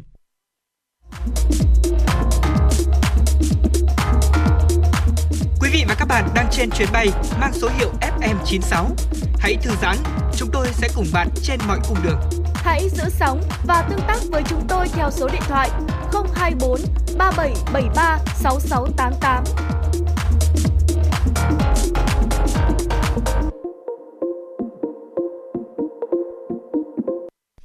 Thưa quý vị và các bạn, vốn chịu ảnh hưởng không nhỏ sau 3 năm ảnh hưởng bởi dịch COVID-19. Ngay khi thiết lập trạng thái bình thường mới, các làng nghề của huyện Thường Tín cũng đã nhanh chóng phục hồi sản xuất, năng động tìm kiếm thị trường tiêu thụ và hướng tới xuất khẩu để phát triển làng nghề, tạo việc làm cho người lao động. Để thúc đẩy phát triển kinh tế làng nghề, huyện Thường Tín cũng đã có nhiều chính sách hỗ trợ làng nghề, xây dựng thương hiệu, nhãn hiệu, xúc tiến thương mại. Nhờ đó các sản phẩm làng nghề đa dạng hơn, có thế mạnh cạnh tranh tại thị trường ở trong và ngoài nước. Sau đây, xin mời quý vị và các bạn chúng ta cùng lắng nghe phóng sự các làng nghề thường tín khôi phục sản xuất năng động, tìm kiếm thị trường tiêu thụ. Ngay khi thiết lập trạng thái bình thường mới sau dịch, khách hàng từ khắp cả nước cũng đã tìm đến làng nghề mộc cao cấp xã Vạn Điểm để mua bán, hợp tác kinh doanh những sản phẩm làng nghề. Ông Lê Chí Thành, doanh nghiệp thành phố Huế nói: Nói chung nếu như là cái làng nghề này thì mình đánh giá rằng là thứ nhất là cái độ tính xảo là rất là sắc nét, tỉ mỉ. Thứ hai là giá thành rất là phù hợp. Đây là giống như một đầu cầu cho toàn quốc để cung cấp hàng xỉ và lại. Cho nên mình cũng ra đấy hợp tác với anh em để là mình dập hàng vào đi toàn quốc. Sau 3 năm ảnh hưởng của dịch COVID-19 và những đợt giãn cách xã hội để phòng dịch khiến các cơ sở sản xuất làng nghề phải hoạt động cầm chừng, lưu thông hàng hóa ngưng trệ, việc tìm kiếm khách hàng gặp khó khăn, thì nay đa phần các cơ sở làng nghề của xã Vạn Điểm cũng đã khôi phục 70 đến 80% công suất so với trước dịch. Anh Hoàng Kỳ Tài, Chủ tịch Hiệp hội Làng nghề truyền thống Vạn Điểm cho hay trong cái ờ, đại dịch covid thì nói chung là làng nghề thì rất chi là ảnh hưởng. Là về làm làm ờ, hàng ra thì khách ừ, vì dịch covid thì khách cũng không không ờ, dám qua lại để mua hàng. Và sau khi dịch covid cũng nắng lại thì những xưởng sản xuất ở làng nghề mình thì cũng gọi là làm cầm chừng. Trước tiên là làm cầm trường để ờ, giữ công nhân tạo điều kiện việc để giữ công nhân. Và làng nghề cũng ờ, đẩy mạnh những cái ờ, những cái chương trình quảng cáo quảng bá thật mạnh để cho các các các các, các nơi được biết để được biết đến cái mặt hàng của làng nghề. Toàn xã có 3 thôn thì có 2 thôn được công nhận làng nghề truyền thống và một thôn phát triển hoạt động dịch vụ kinh doanh thương mại làng nghề. Với trên 8.000 nhân khẩu thì trong đó có khoảng 70% lao động trong xã tham gia sản xuất nghề mộc dân dụng, góp phần tạo việc làm cho người lao động địa phương và lao động từ nơi khác đến. Năm 2021, thu nhập bình quân đầu người của xã đạt trên 62 triệu đồng một người một năm. Ông Nguyễn Văn Khải, Phó Chủ tịch Ủy ban dân xã Vạn Điểm, huyện Thường Tín cho hay. Đối với cả xã Vạn Điểm thì ờ, có 3 thôn thì hai thôn được công nhận là nghề thì tỷ trọng phát triển kinh tế là người là phát triển trên 5 năm phần trăm đóng góp ngân sách của địa phương. Đây là cú hích của phát triển địa phương và đời sống nhân dân là từng bước được nâng lên từ khi có làng nghề. Trong những năm qua là được sự quan tâm của thành phố cũng như là của huyện thì đối với điểm là từng bước phát triển một cách bền vững hơn, ổn định hơn. Và tương lai sau này huyện là năm 2011 các tổng hợp thống kê là tỷ lệ đầu người bình quân là 62 triệu người triệu trên đầu người trên năm chúng tôi phấn đấu là những năm tiếp theo sẽ tăng thêm và phấn đấu khoảng 100 triệu trên ờ, đầu người trên năm thay đổi mẫu mã, sản xuất các mặt hàng dân dụng cùng các mặt hàng trang trí mang tính nghệ thuật tinh xảo, thích ứng với từng đối tượng khách hàng là hướng đi mới mà các cơ sở sản xuất làng nghề Lược Sừng Thụy ứng của xã Hòa Bình tìm kiếm thị trường và tiêu thụ sản phẩm. Nghệ nhân Nguyễn Văn Sử, cơ sở sản xuất Lược Sừng thôn Thụy ứng xã Hòa Bình chia sẻ. Đến nay thì ờ, cái trạng thái ờ, dịch bệnh đã được trở lại coi là bình thường mới thì cơ sở lược sừng của tôi nói riêng cũng như trong hàng thị ứng đã có khởi sắc có nghĩa là đã phát triển mang những cái sản phẩm đi các cái điểm du lịch bán trong nội địa là chính. Thế hiện tại bây giờ thì, thì như cơ sở của tôi là cũng sản xuất cũng ờ, triển khai hoạt động là trở lại bình thường gần như bình thường như cũ bởi vì ờ, cái nhu cầu trong cái dịp nhất là trong cái ờ, mùa lễ hội từ lễ hội đền hùng qua đó chúng tôi đã phục vụ xong cái, cái thời gian đó thì bây giờ chuẩn bị nguyên liệu và hàng chuẩn bị để ờ, cung cấp cho các cái điểm du lịch tiếp theo để phục vụ 30 tháng 4 và 11 tháng 5 tới sản xuất lại trở lại bình thường. Đại dịch COVID-19 bùng phát đã ảnh hưởng rất lớn đến hoạt động kinh tế làng nghề, doanh thu giảm từ 20 đến 50% so với thời điểm chưa có dịch bệnh. Nếu trước đây thị trường tiêu thụ chủ yếu là thị trường Trung Quốc, Đài Loan và các nước Tây Âu, thì nay các cơ sở làng nghề của huyện Thường Tín tập trung tìm kiếm mở rộng thị trường tiêu thụ trong nước do việc xuất khẩu gặp nhiều khó khăn. Ông Nguyễn Hồng Trâm, Phó Chủ tịch Ủy ban dân xã Hòa Bình, huyện Thường Tín kiến nghị. À, tình dịch Covid mà về ờ, trạng thái bình thường mới thì ờ, nhân dân ờ, rất phấn khởi và bắt tay vào uh, sản xuất và ừ, nhưng có có cái khó khăn trong ờ, quá trình uh, hiện tại bây giờ là nó xuất khẩu ờ, sang thị trường Trung Quốc là thị trường lớn ấy. thì hiện tại là gặp rất nhiều khó khăn cũng mong uh, các cấp uh, thẩm quyền hỗ trợ cho công tác xuất nhập khẩu của làng nghề nói chung và làng nghề lịch sừng của thị ứng nói riêng rất mong muốn là, là có cái chính sách hoặc là có cái hỗ trợ để Ờ, thúc đẩy cái việc, việc, việc ờ, xuất khẩu cái hàng hóa trong nhân dân là trong quá trình ờ, giãn cách thì nhân dân vẫn tiến hành sản xuất. Nhưng mà bây giờ tình vừa bình thường mới rồi nhưng mà cái xuất khẩu rất là khó khăn. Nên mong các cấp chủ quyền hỗ trợ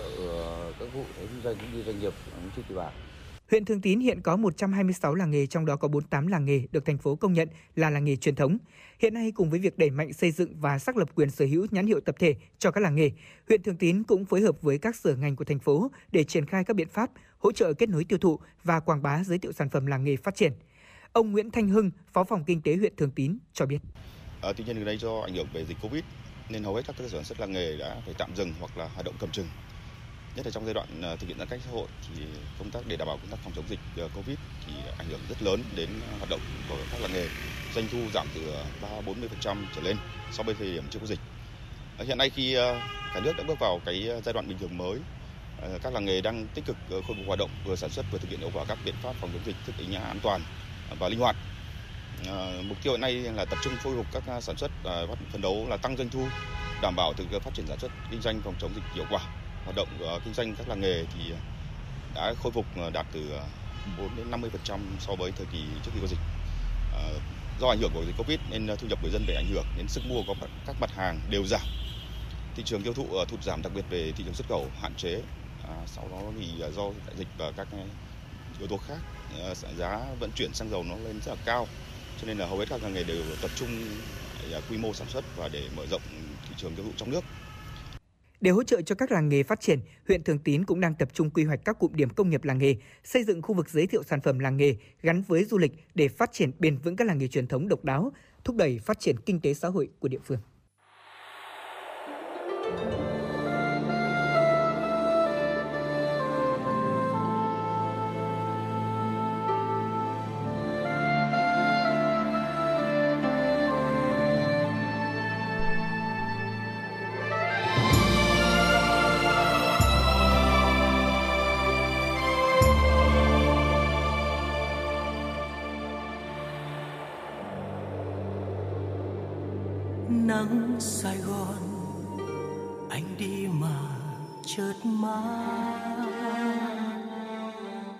Bởi vì em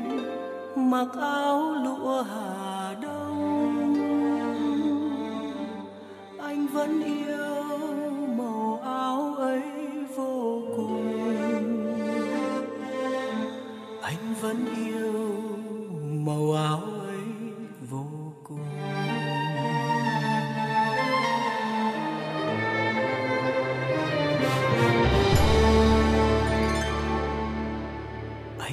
nhớ em ngồi đây tóc ngắn. Mà mùa thu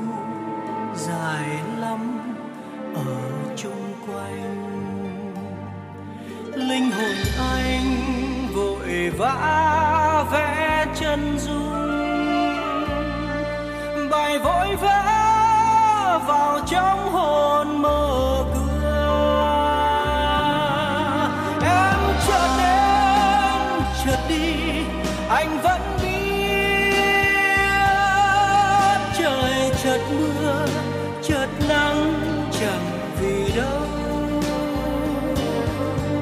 sao đi mà không bảo gì nhau. Để anh gọi tiếng thơ buồn vọng lại. Em ở đâu hỡi mùa thu tóc ngắn. Giữ hộ anh màu áo lụa hà đông anh vẫn